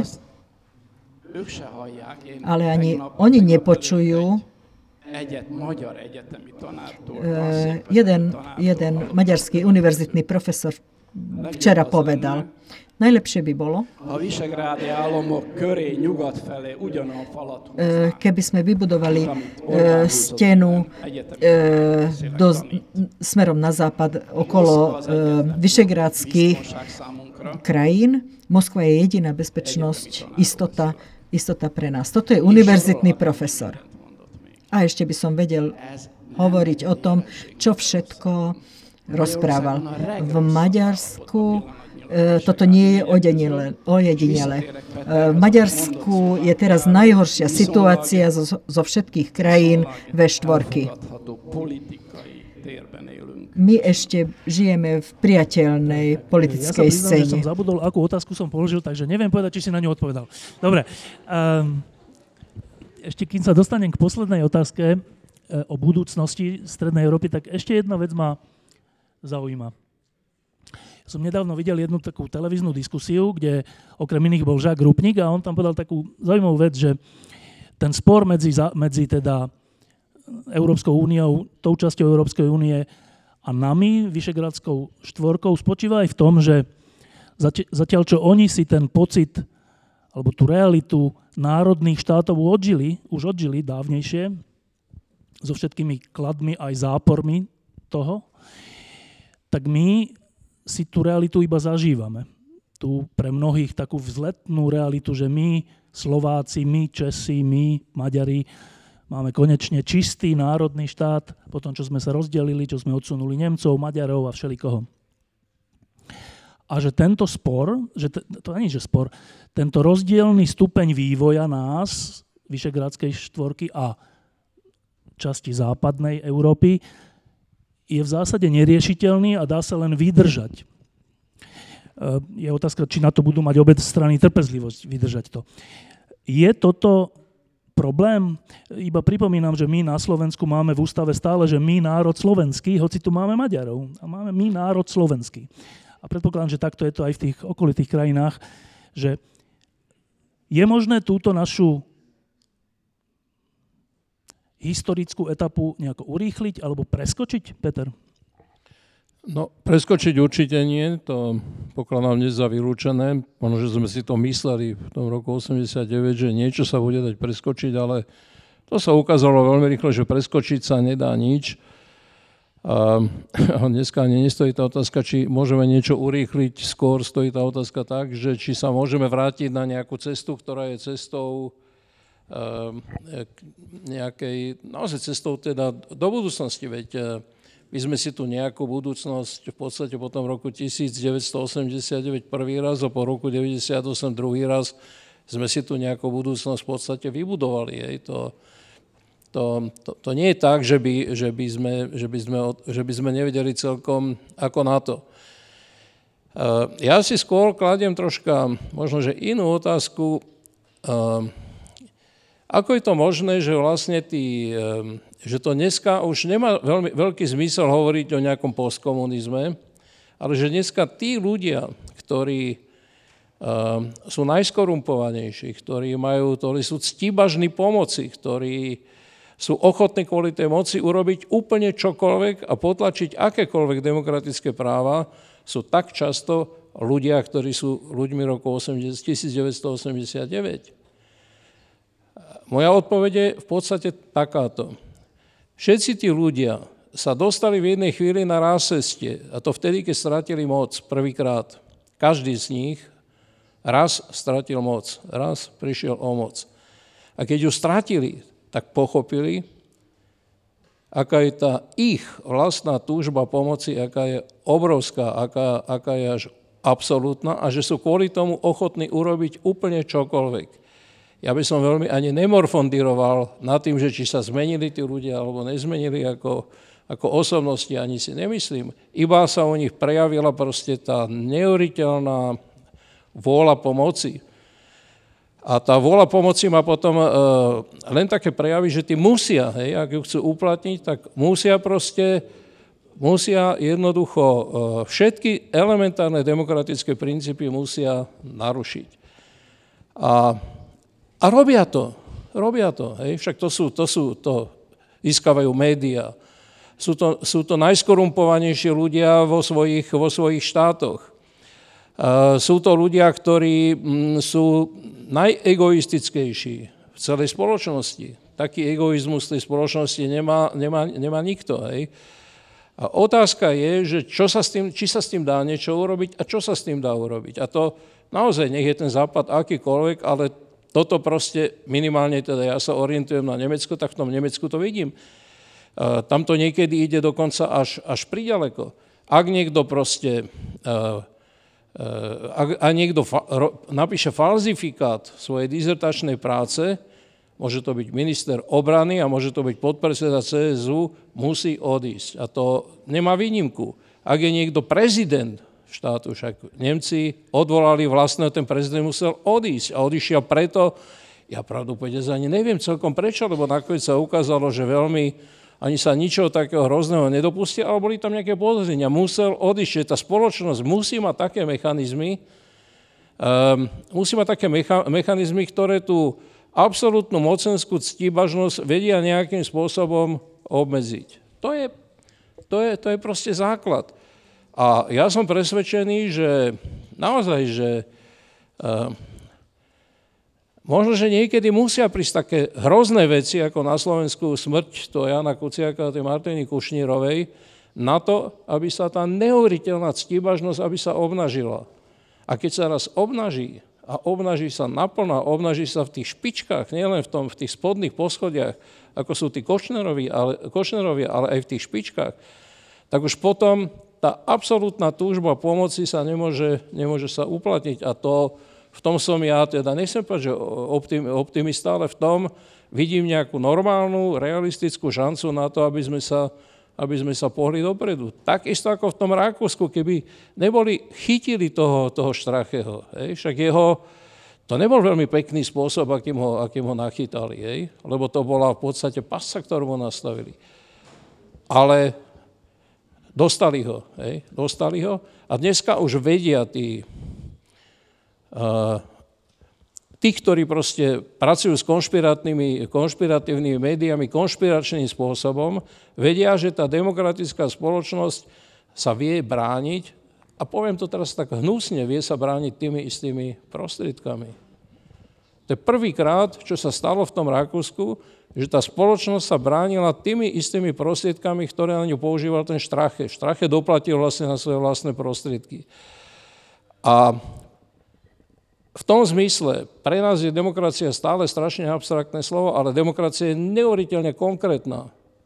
Je konkrétna, má konkrétne vlastnosti, rieši konkrétne problémy a v tých spoloč- spoločnostiach, kde to takto funguje, kde ľudia vnímajú demokraciu ako to, čo sa týka konkr- ich konkrétnych životov a o čo ich konkrétne životy závisia, lebo nejako závisia od politiky, tak v tých spoločnostiach je väčšia šanca na to, aby sa tie demokratické princípy uplatnili, lebo ľudia jednoducho vedia, že to nie je nejaká abstrakcia, ale že to je ten rozdiel medzi skorumpovanou a menej skorumpovanou spoločnosťou, medzi absolútnou mocou a neabsolútnou mocou, medzi možnosťou zmeny a nemožnosťou zmeny. A mohol by som ešte pokračovať. To pokladám za úplne kľúčové. A hovorím, to nie je z mojej strany, nehovorí, čo sa týka Slovenska, ani optimizmus, ani pesimizmus, ale realizmus v tom zmysle, že ak to budeme schopní, ak to budú schopní Maďari, ak to budú schopní Poliaci, ak to budú schopní Česi, tak sa znova vrátime od V4 k Strednej Európe. E, ešte raz sa vrátim k tej otázke, ehm, lebo keď hovoríte o tom, že Orbán, prečo je taký silný, prečo Kačínsky a tak, e, nie je to v tom, že v našich hlavách a v našich dušiach je na prvom mieste to, že som Slovák, Maďar, Poliak. Je to vyššie ako sloboda, je to vyššie ako iný človek, iný národ. A tým pádom potom človek, ktorý toto formuluje ako hlavné, vyhráva.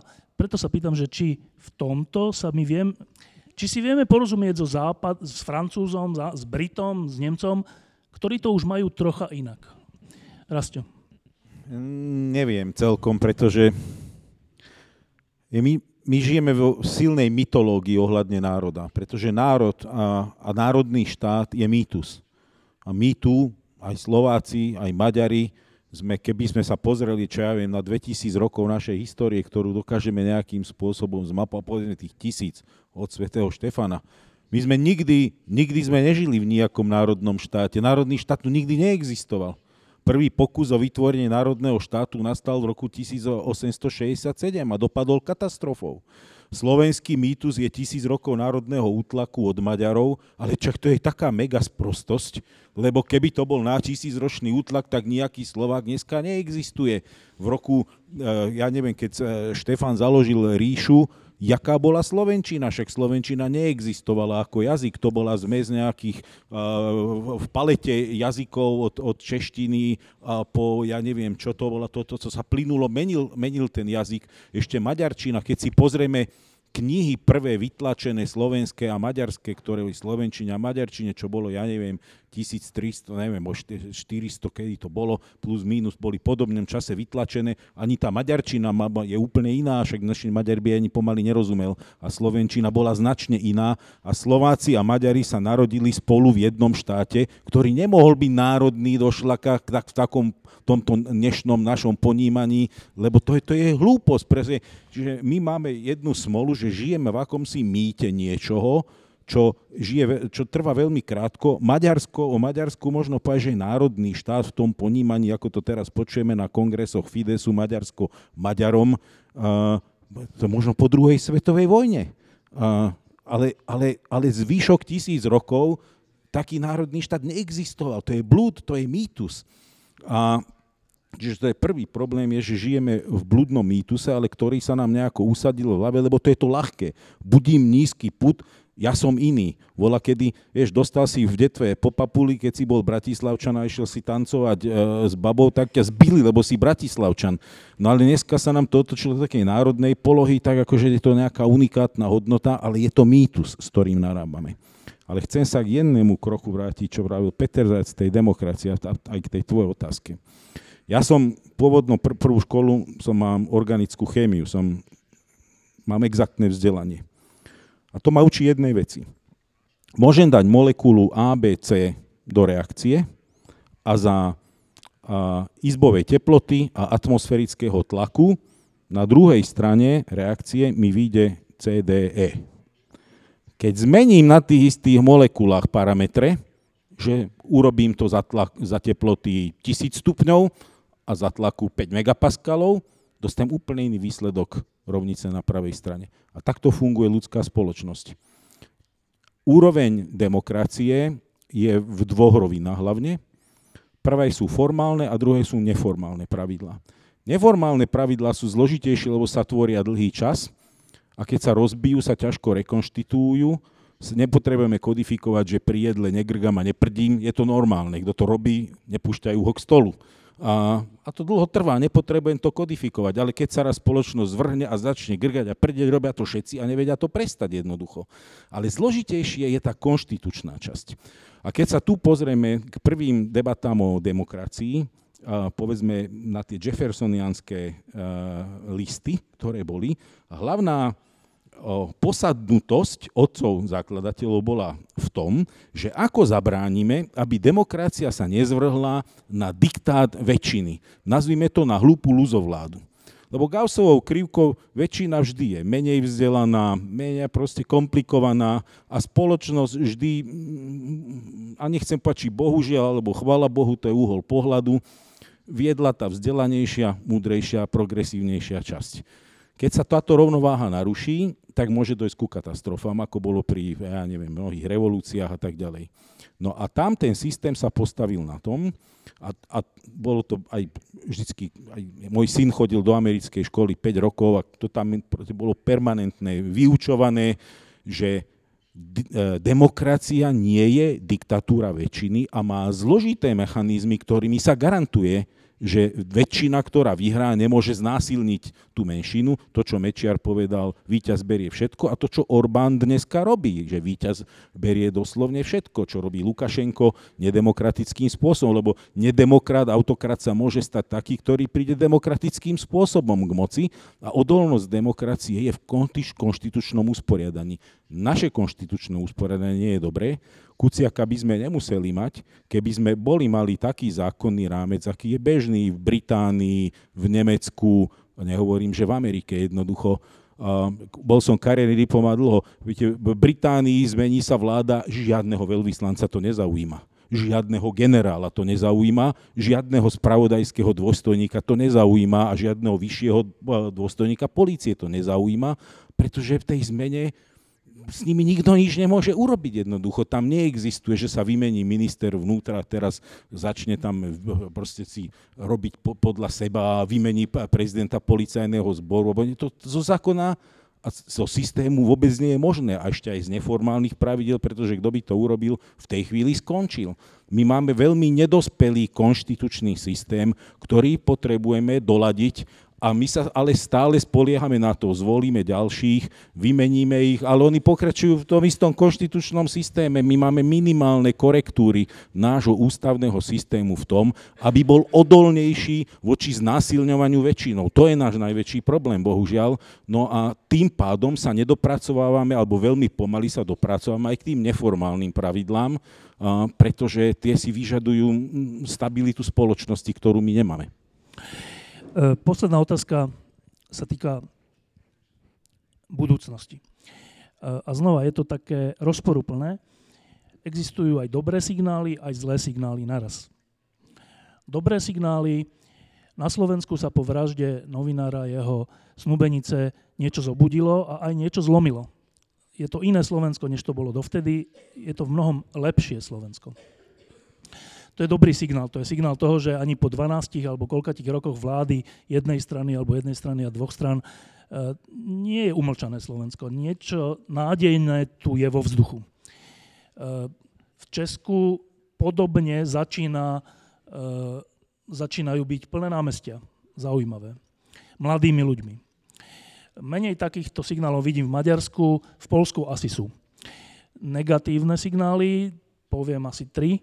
Eh, pred dvoma, troma rokmi napísala Anna Applbaumová, to je taká tá známa novinárka, že sme, my Západ, sme dve, tri voľby od konca Západu.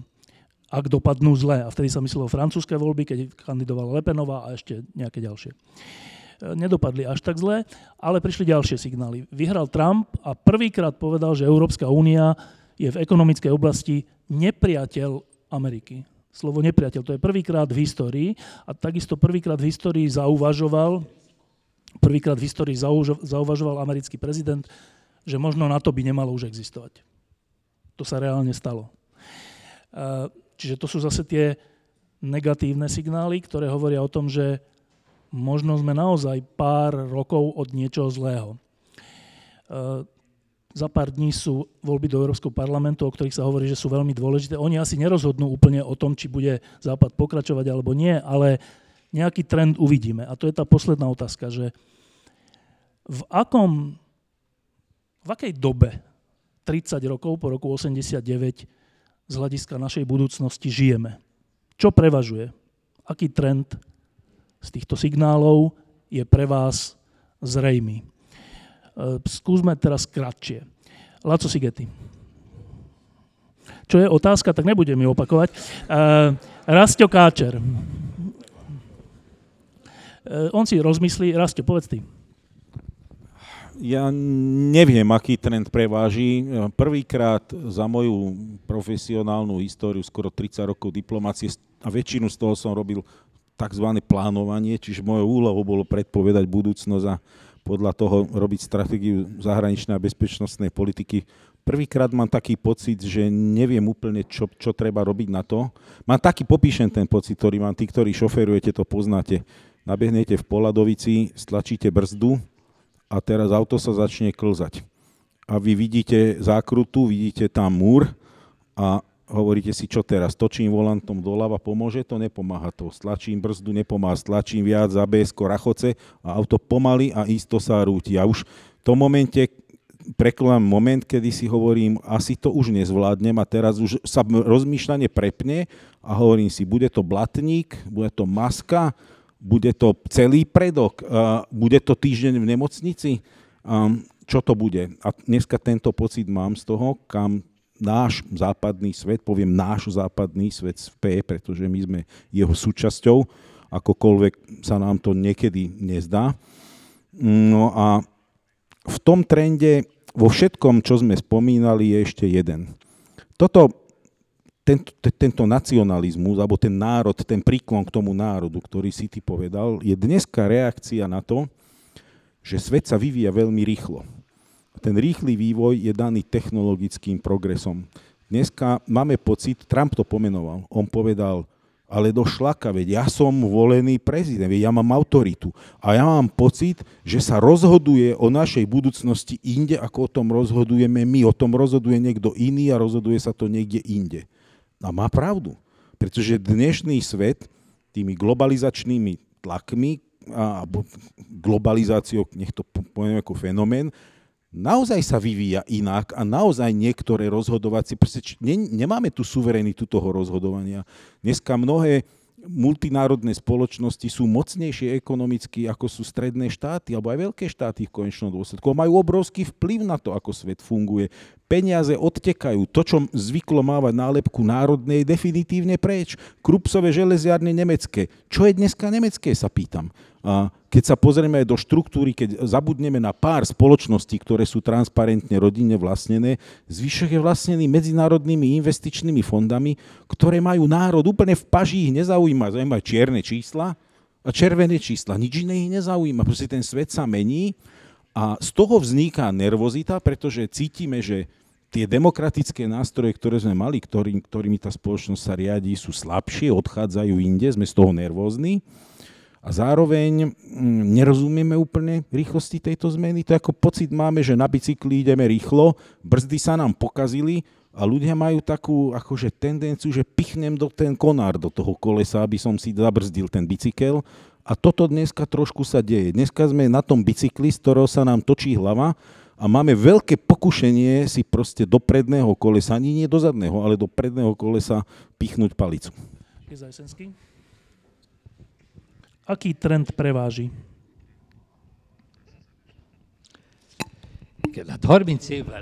Pred 30 rokmi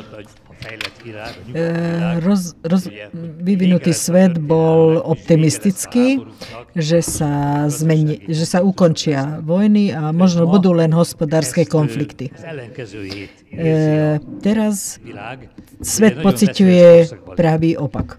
Že vchádzame do veľmi nebezpečnej éry že First America, e, és akkor a potom prichádzajú e, ich nasledovatelia, že ja som, ja som prvý a nikto viac a vedie to väčšinou k vojnám. E, ja netvrdím, že vojna, vojne sa nedá vyhnúť, ale musíme si všimnúť, že extrémny nacionalizmus a že je to e, zdroj takých konfliktov, možno nie vojenských, ale hospodárskych. Napríklad, keď Amerika zavedie e, clá voči európskym autám, tak e, Slovensko maďarský priemysel, aj maďarský priemysel bude na kolenách a prichádza nezamestnanosť, takže práve európske voľ, voľby nás privádzajú k tomu, že e, sa musíme zamyslieť, aká je perfektná vec e, európska spolupráca. Je to propaganda. Európa, dokonca celý svet je, je to perspektíva, že nemajú potlačať svoje menšiny, a toto je taká skúsenosť, také poučenie, e, ktoré berieme len tak čiastočne. Zdá sa nám, že západná Európa sa poučila z druhej svetovej vojny e, a už aj na západe e, nemôžeme hovoriť o národných štátoch. Koľko ľudí žije v zmiešanom manželstve, žije v cudzej krajine a a volia aj doma, aj v zahraničí. Ja nerozumiem tomu, že tu v strednej Európe, najmä e, medzi Maďarmi a Slovákmi, ja verím tomu, že sa tento západný model e, uskutoční a chvala Bohu, že vznikol šengenský systém, a také, také vzájomné obavy, že zaniknú. Ja som napísal e, knihu o tom, že ako vyliečiť trianonskú traumu.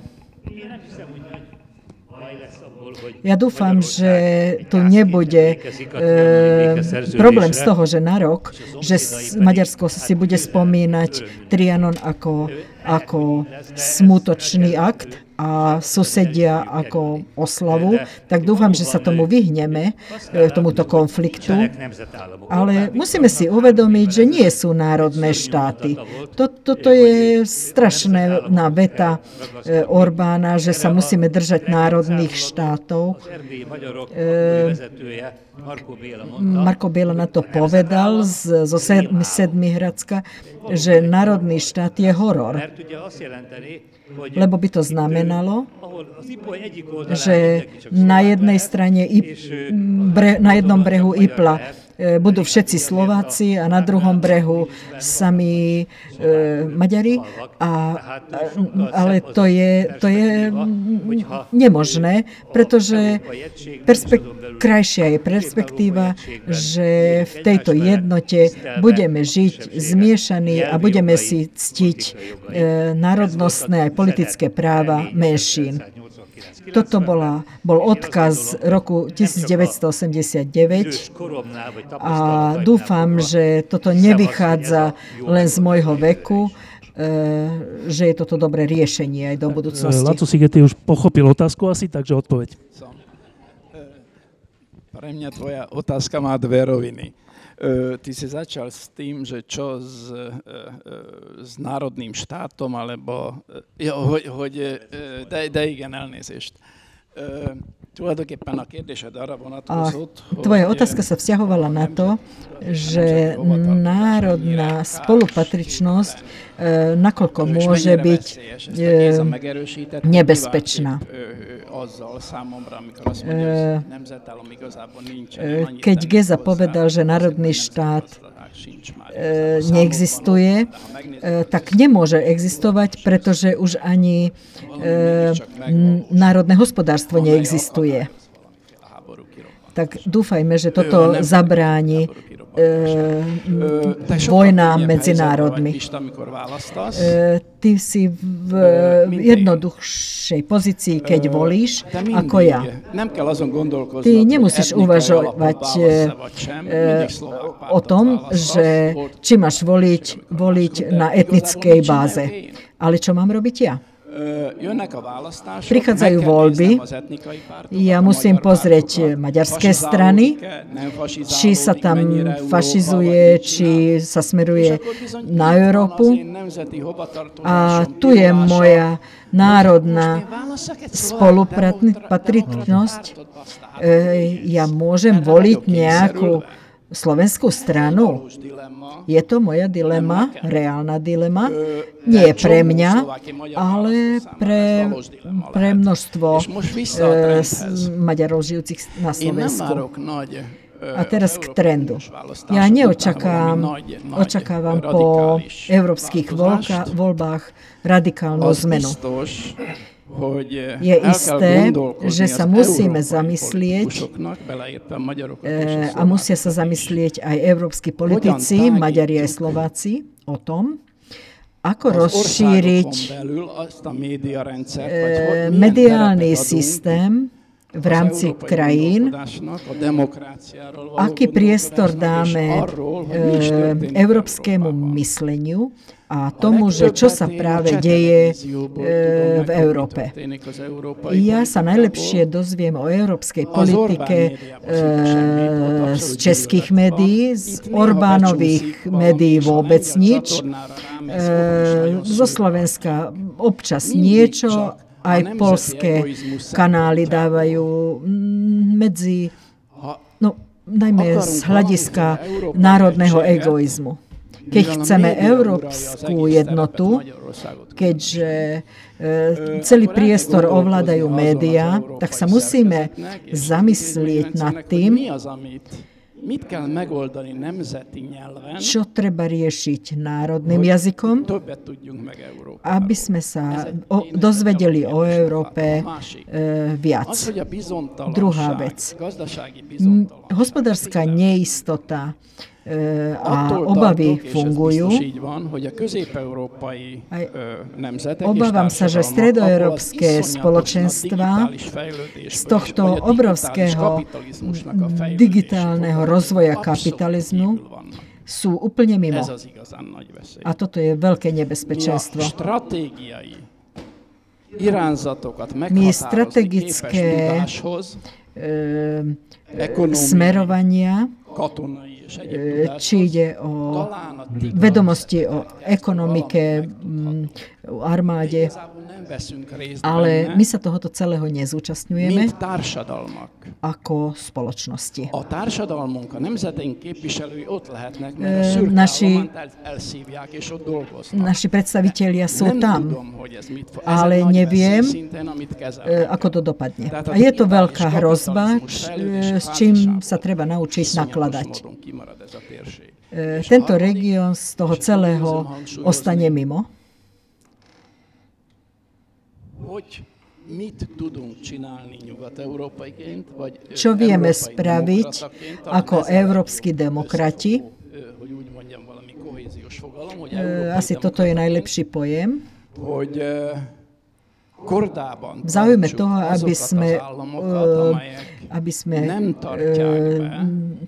ovládli vlastne krajiny, ktoré nedodržiavajú nepísané európske ústavy.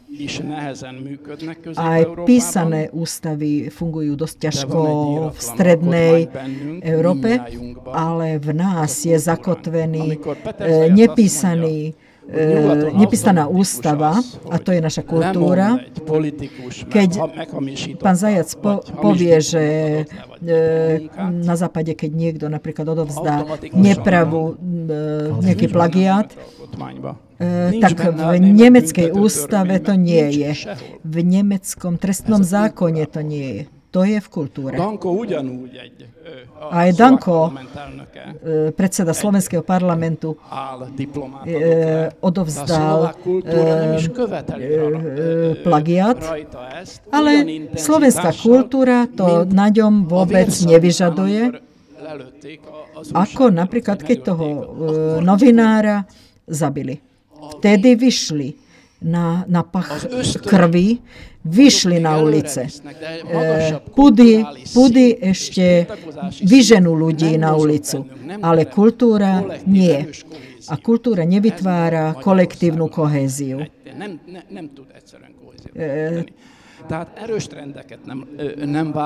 Čiže silné trendy neočakávam, ale úlohy áno.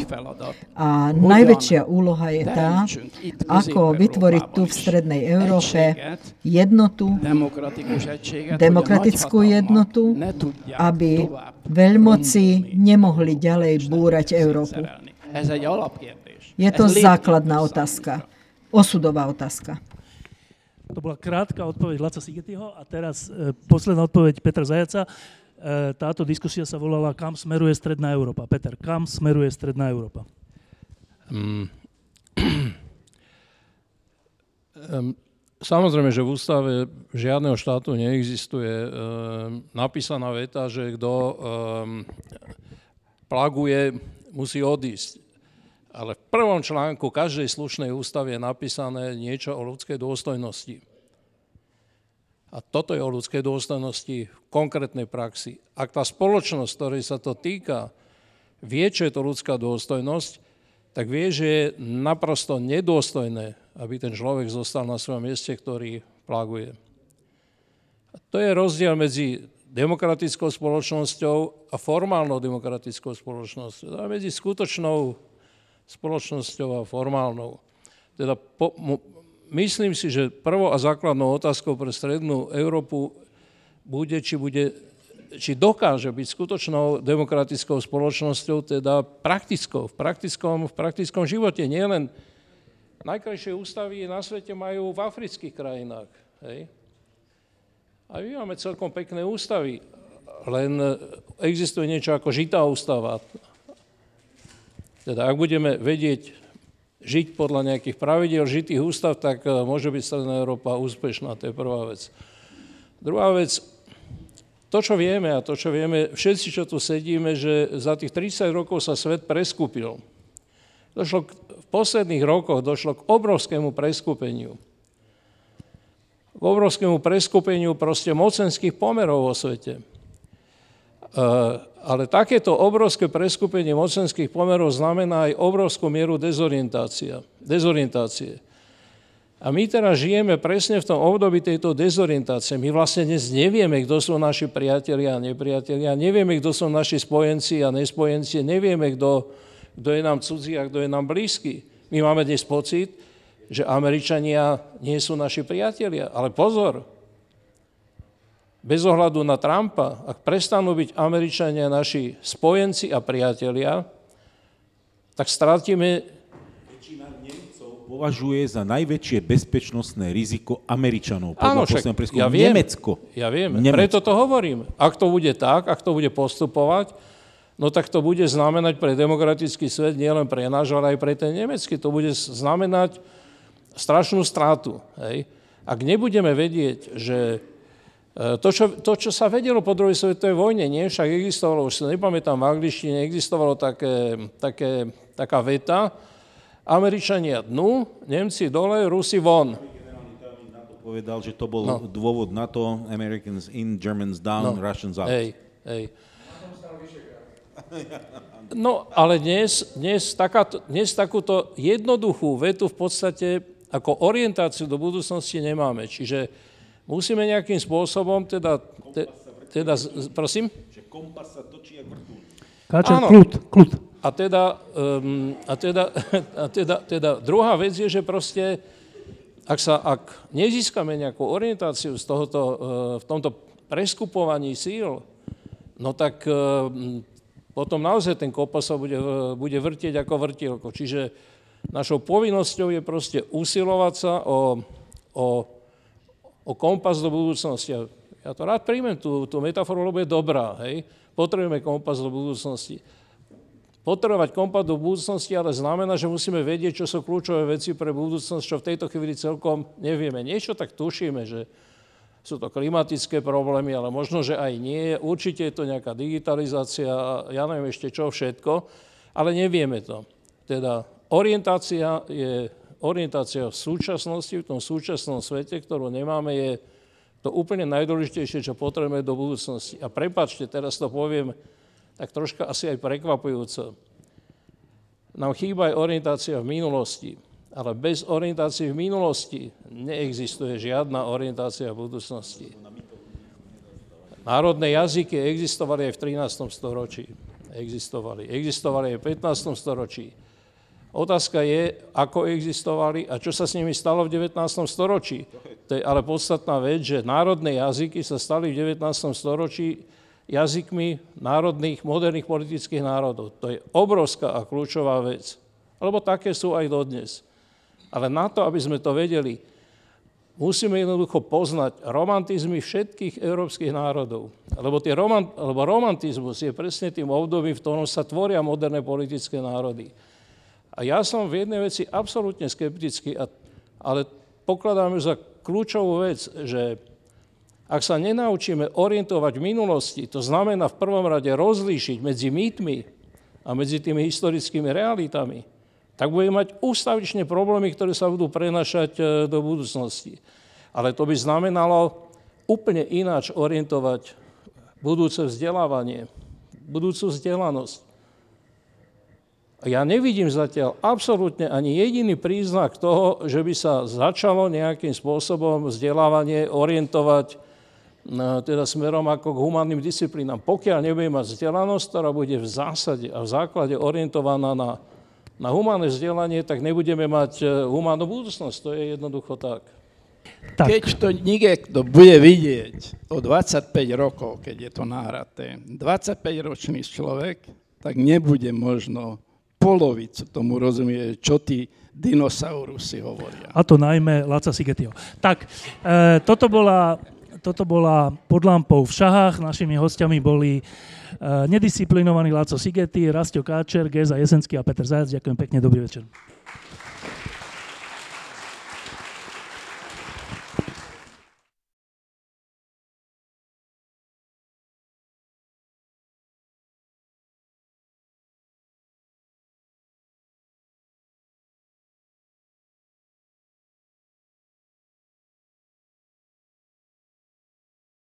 Diskusie pod lampou existujú iba vďaka vašej podpore. Ak považujete program pod lampou za zmysluplný, pomôže nám už 1 euro za diskusiu. Vopred vám veľmi ďakujeme.